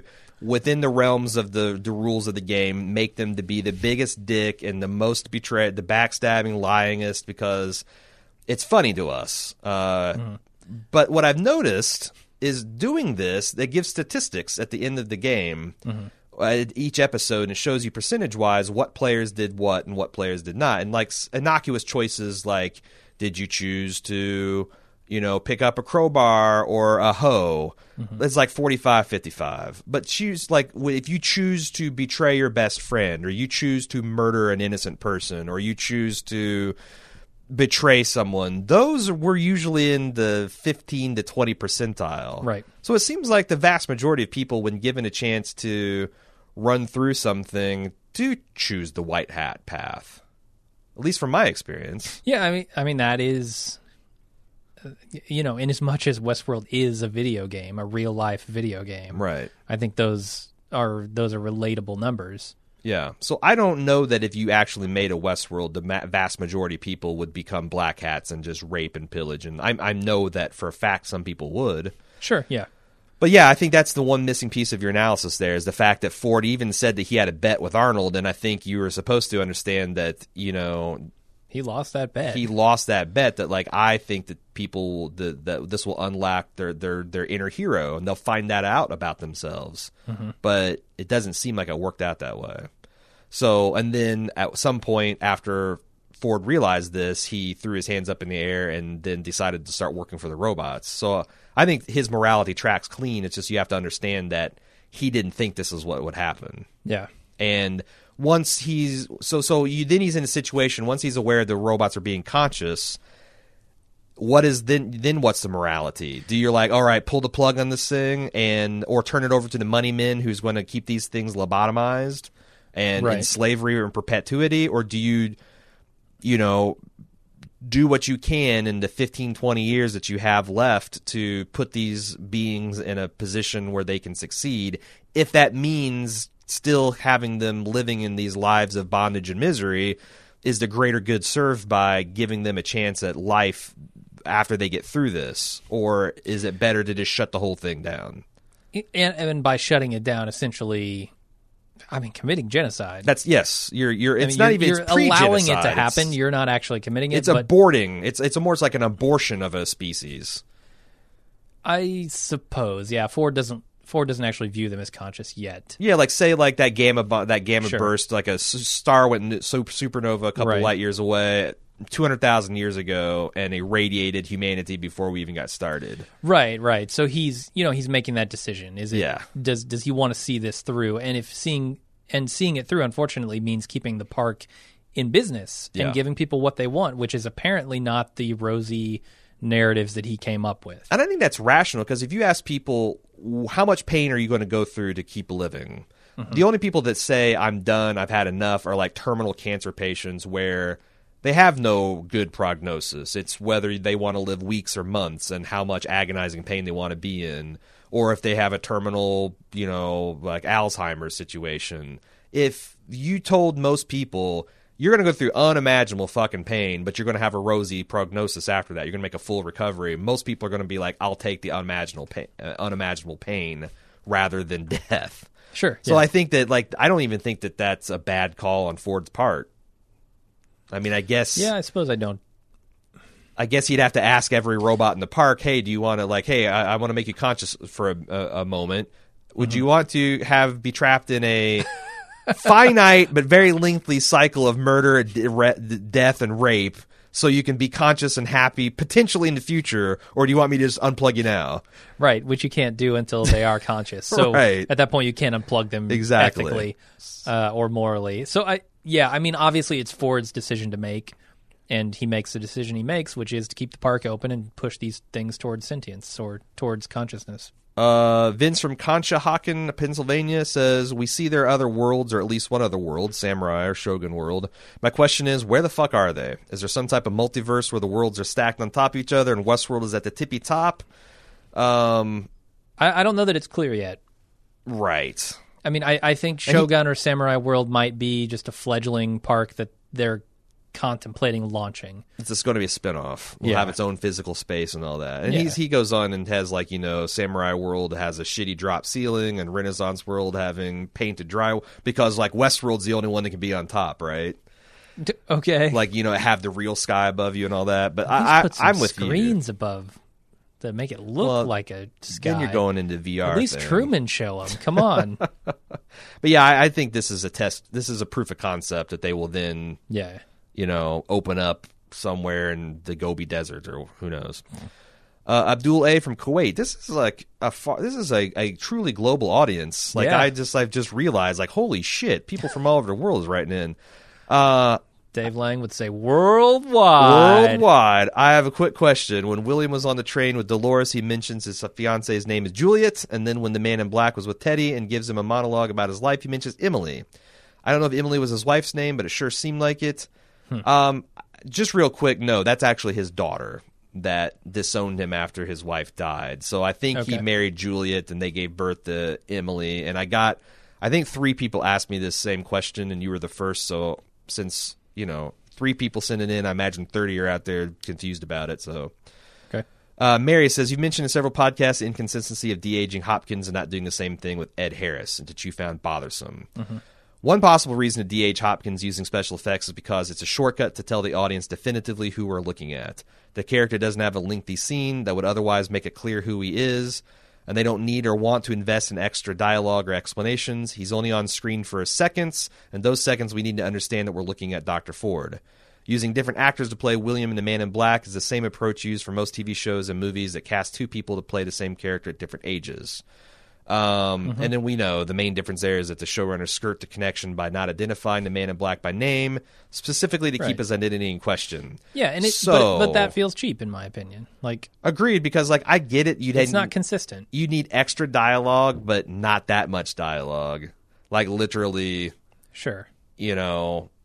Honestly, if they showed some actor that kind of looked Here's like what- Anthony Hopkins in a sepia tone thing, and he had a white lab coat that said Ford on it, Right. I would I get can, it. I can do it in one word. Ford. yeah, hey Ford. That's all you need. Yeah, That's literally Like he clap it. he claps his hand on Bernard or Arnold's shoulder and says Yeah. Arnold, and he claps his in, and, and they don't look anything like they. Yeah, yeah. Especially since another thing is it, it's not just that. Now that we know that Bernard is Arnold, you've got yet another explanation for why people look exactly the same. Yeah. And just. I mean, I, I hear like what you're, you're tricking saying. your audience, and and you know whether it was worthwhile or not, I guess is subjective. But Yeah. That's the thing, know. Mary. It's like I'm not disagreeing with you. I'm just saying like subjectively it felt a little it was one of it's honestly one of the reasons I was so rejecting the theory because I'm like I don't see how they can use abuse the language of cinema that way and not have it come out to be cheap. Now I've seen the whole thing and I don't I no longer would consider it cheap. Um, but I do think it was deceptive and tricky and I'm not normally on board with that kind of stuff. Uh, Carl, in your last podcast, you said something that made me understand one of the issues you guys had with the CGIing of young Ford versus Jimmy Simpson as the young William. You were discussing how this entire season was from the perspective of Dolores. Well, Dolores would have always known Dr. Ford to be who he is. However, with William being wiped from her memory in her reset, she would not have recognized him. She would have seen William as a completely different person from the man in black, so having the actor for one and CGI for the other would actually be the better way to tell the story through the lens of Dolores. And that's I think why I've given it a pass because if you don't buy that a lot of this stuff was done as a way to put you in Dolores's point of view, mm-hmm. then you become like a, a lot of the critics that I saw just just pissing and moaning about this yeah, I guess that's fair. Because you either buy that conceit or not, and if you buy it, then you'll you're ready to excuse some tricks of the trade to make to put you in that position. Because otherwise, the illusion is shattered immediately. Right. Yeah. Um I- I don't know. I mean there are obviously multiple perspectives, right? It's not just Dolores. Right. So I would argue that the man in black has very much his own perspective. Right. throughout the show. Jill G. I can't get past the idea that Robert Ford put faith in Felix and Sylvester. He had scripted out every aspect of his plan down to Maeve's dialogue and escape when she became sentient. But how could he leave Felix and Sylvester's reaction and interaction to, uh, to her to chance? Maybe he was observing Felix and Sylvester and was programming Maeve's dialogue and response. Just seems to me that it would have been much easier to replace Felix and Sylvester with robots and be able to program them as well.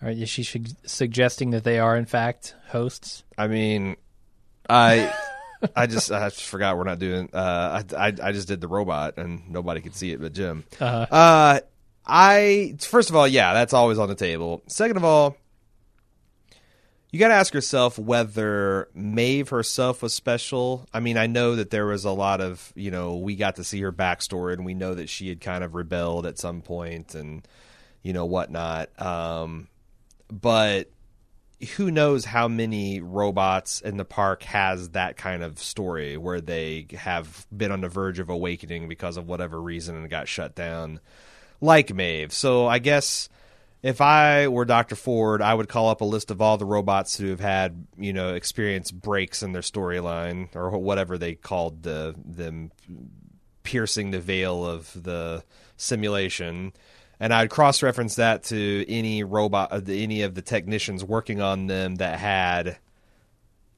let's say, avenues that they could exploit. Because it's clear to me that eh, you could find out this information if you just cared to look. Sure. Yeah. Uh, so you cross reference that, and you come up with a list of people, and then, I mean, you And you still cross your fingers. you cross your I guess. fingers, but you also And monitor. you trust in Maeve. You trust in Maeve. You you bu- you bump up for some of her attributes, Mm-hmm. and you give her a mission to infiltrate and coerce, and you give her all the tools she needs, and you trust your work.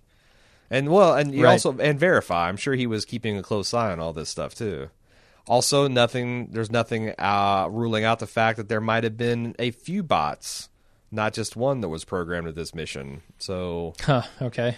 because really, what's the difference between one or three getting out of the park for his Sure. purposes? Yeah, I don't know. And all of this is we're we're waving our hands at problems that probably exist Probably. in the plot, but uh, overall, it was strong enough to carry even what I feel was one of the weaker plot devices, which is Sylvester going along with this whole thing till the very end.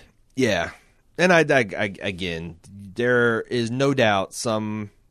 There's no doubt a lot of swallowing that has to go on in this show, and I'm not just talking about at the Mariposa Inn. I'm talking about uh, the simunitions and the nature of the how the parkets works and the economics of uh, two people financing this massive undertaking without any outside bankers. Like, there's a whole lot of stuff that you have Yeah. to just swallow uh, to to enjoy the rest of the show. And I understand that people can't. Yeah, and you know when we talk about them on the show, a lot of the time it's not because we refuse to believe them. It's Yeah. more like, you know, people are going to be talking about this stuff, Right. And and we also need to question uh, a lot of the same things that they want to talk about. So Have you ever questioned the nature of, reality? Westworld's reality? Constantly. Garrett S says, "Why did Ford have Bernard kill Theresa? Now that we understand that Ford wasn't plotting against uh, the robots all along, what was the value to have him for him to have Theresa killed? she would have shut it down. Was it just a plot device used by the writers? For them, it did two purposes: making Bernard reveal much more dramatic and making Ford seem extremely sinister, which made his final reveal more of a twist." But I can't figure out how it fits into the story. She was nothing more powerful than a pawn for Charlotte, and Theresa's death did nothing to slow down the board takeover. So I ask again, why did Ford need to feel feel the need to have Bernard murder Theresa? I, she was on the verge of shutting down the whole operation. I mean, if they can prove that he's, if they can prove what Ford is up to here, I think they shut it down. Well, not only that, does. but you assert that it didn't delay. I don't think that's true. If she Right. successfully got the woodcutter's data off, they might have advanced their plan by a week or and and this thing came down to very very fine timing in the end. So and, and I don't even know that this this whole battle is over. I mean, we talked about you know the future of the park and what's going to happen with it. Well, if the border all if- dead and robots, it's over. Well, here here's my point though. If they get this information out of the park, Ah. then it is over. Well, yeah. because then they We've don't need yeah. Ford anymore. Yeah. Mission accomplished. And so he's actively fighting against that. Theresa had the mechanism to get it out of the park, or to at least alert the board to what he's doing to oust him and shut him down. And I I think it was well within the plan to kill Theresa and You within know- the plot. maybe we're going about this from the wrong direction. Maybe it'll be widespread knowledge that there is a massacre at Westworld, which will shut it down permanently, and then Bernard will be able to oversee what because everyone thinks he's a human, will be able to oversee what happens to the robots. And what hmm. say he says he's decommissioning them all, but like Schindler List style, he's shuffling them out to the real world. Is it possible that all these robots are just you know lobotomized or exterminated or whatever, and that Bernard has to start again next season? possible. I just can't imagine if something on this scale, like where all, the entire board and all uh, humans inside Westworld were massacred in one moment, that they would ever Right. open it up again. It seems iffy. Right. unless it's swept under the rug yet again. I mean, which apparently it was. the Just imagine, time. like, if at Kings Island, every one Uh-huh. of the roller coasters simultaneously malfunctioned and killed every rider. Like, that would put a pretty big pall over the inter- the the industry. I mean, if if Mickey Mouse animatronics had come alive and killed Walt Disney, we would certainly know about it, and it would Sure. certainly be a problem for that park. Sure. Uh, that happened in Uh-huh. Westworld, Right. and nobody batted an eye at brushing But that's it the under thing the in rug. the kinks. But like, if if this happened in early days before the the thing was open to the public, and that stuff that they felt like they had figured out, and then they had thirty five years of, of a blemish free existence, sure. But then if Mickey Mouse came alive on Main Street and slaughtered everyone there to watch the Main Street parade, you Uh-huh. would, yeah, I. I I, like I said, I don't know why we're not considering the fact that they just shut down this park, but the, that no one on the outside world understands how many people are robots, and like you know, if, Right. if Bernard will, he's the second command if he's put in charge of dispensing these things, and that the park is the petri dish, but then one of the organisms gets out, yeah, and Bernard would have that power, and the petri dish is is burned up, it's incinerated, and it's gone, and now we does just feel have like the they're remnant. teasing. It, does feel like they're not going to go that way because they're teasing Samurai World. Why would they Sure. uh, have a whole other world to explore if that's all going to be shut down? It could just be a tease. It also could flash forward, like next. I mean, it could blow our minds. Like next year could flash forward hundred years, and Uh-huh. that, like you know, they've they've all the problems in the park have been put behind us, and retcon, and like you know, we have a mythology around Bernard and Elsie, and who knows, like who the hell knows what these people are capable of. Sure, it'll be interesting. Uh, Steve, one of the Westworld scenes that have been discussed on the podcast regularly is about Felix and Sylvester's robot pimping empire. I know there's been some talk about why this seemed ridiculous, but I want to share some thoughts about how this is perfectly in line with some behaviors I've personally seen and why this could be perfectly normal given their situations in life.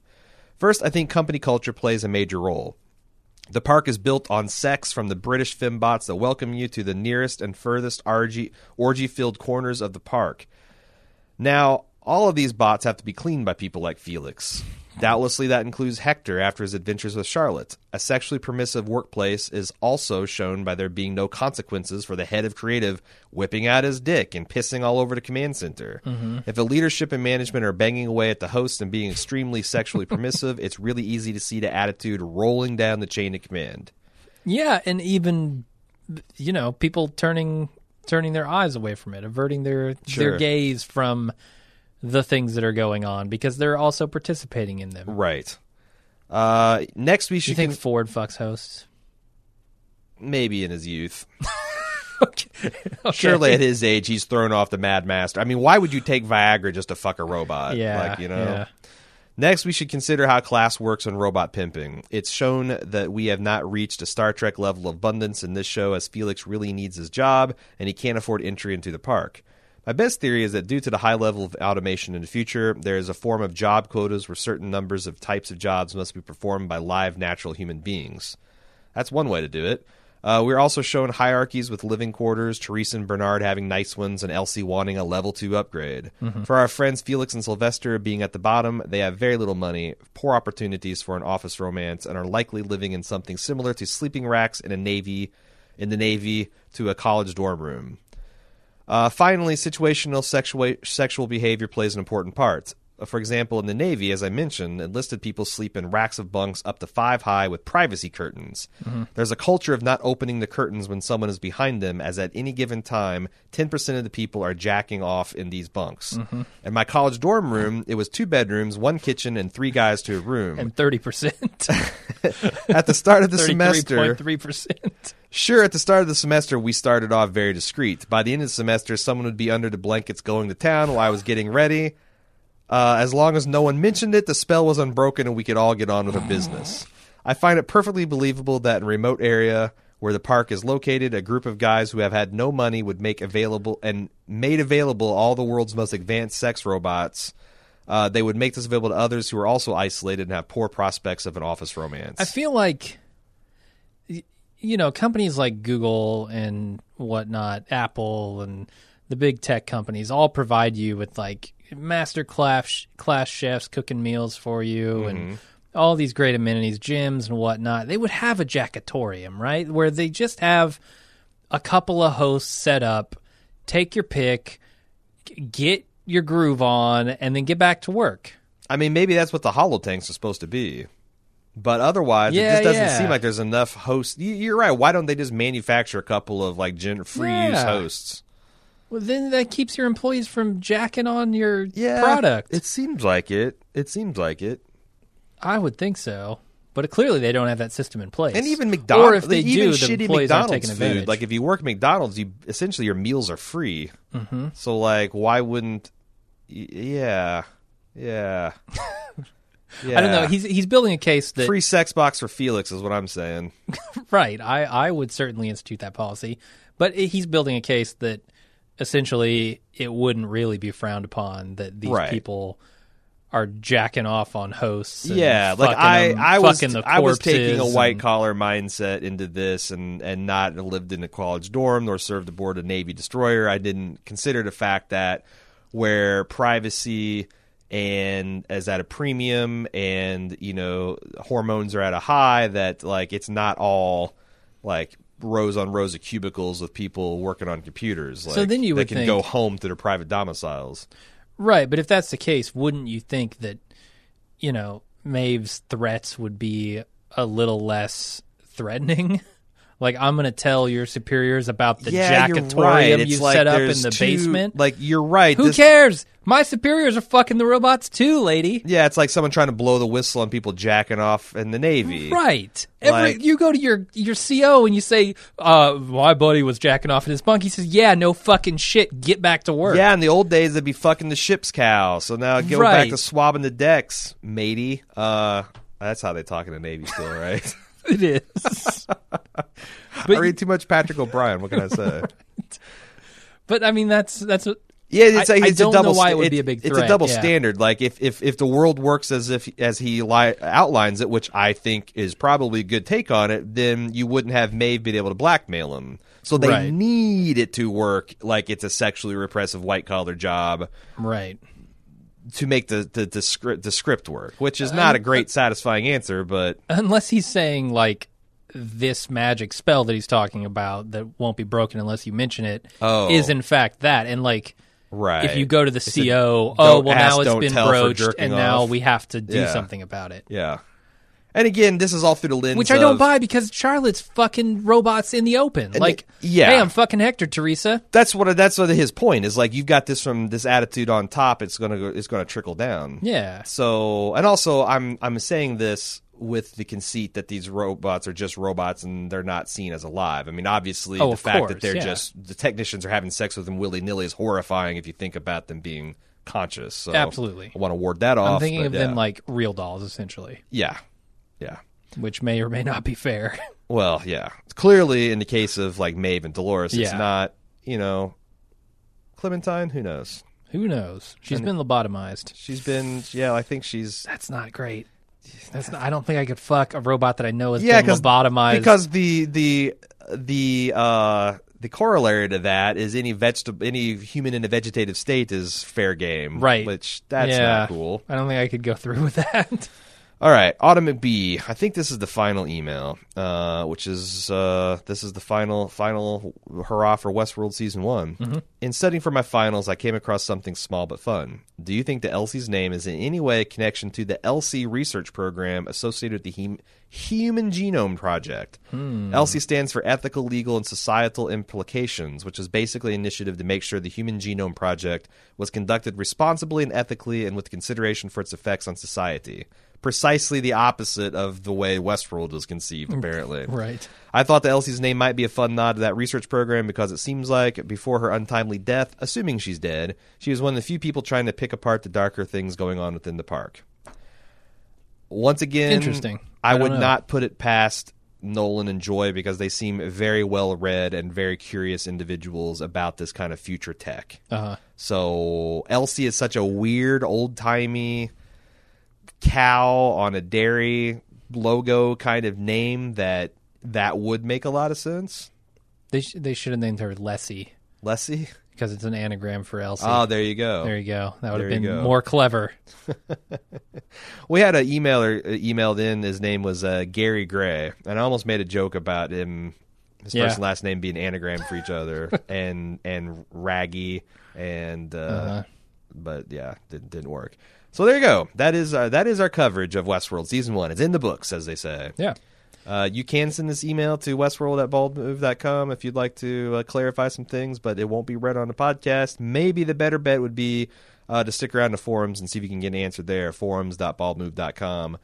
Regardless, uh, we will certainly be back for season two whenever that thing comes. Also, uh, as is our wont, to be on the lookout for our podcast a week or two before uh, the the the uh, new series comes back because we like to have a preview podcast where we kind of dust off the uh, the old memory banks and get uh, nat- there'll be tons of interviews and tons of previews and tons of casting news Oh, to discuss. This show's going to get a spotlight next year Will it? from the media. Oh yeah. I mean, it didn't it didn't have a huge spotlight I mean, coming definitely into people season were one. talking about it, but it wasn't Right. like on variety. It's going to be on Variety. It's going to be Yeah. on Entertainment Weekly. It's going to be everywhere. Yep.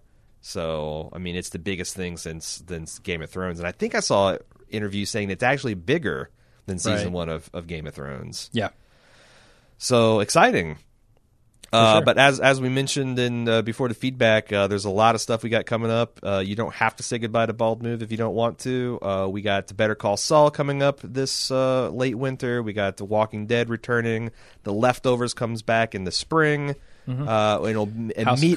It sounds like it's immediately going to dovetail into Game of Thrones, and we'll also be covering going back and doing a retrospective rewatch before the season of Game of Thrones for season two. Right. Uh, we also will be doing, as you said, the the final season of House of Cards. I hope so. They've said it is. Who It's- knows though? We always think it's the final season of that show. Whether it's their final season or our final season, who's to say? Okay. And there might be some surprises in there. I know that there's a Star new Star Trek series we got our eyes on. June. Yep. waiting in the works if it doesn't get shoved back. Lots of stuff in 2017 that's exciting uh, for for Bald Move. I hope you guys follow along with us. And the best way to do that, uh, either check on baldmove.com. You can actually subscribe to what we call our fire hose, fire hose feed, where we have all of our podcasts in one feed. So anything that we do, you get. Also, you can subscribe to us on social media, Facebook and Twitter, at Bald Move and slash Bald Move, respectively. So there you go. Uh, All putting putting this thing in cold storage. We're escorting. We're Yeah. shoving a, shoving a drill bit up its nose and and walking it down, and going to leave it there for about eighteen months. Till then, we'll see you.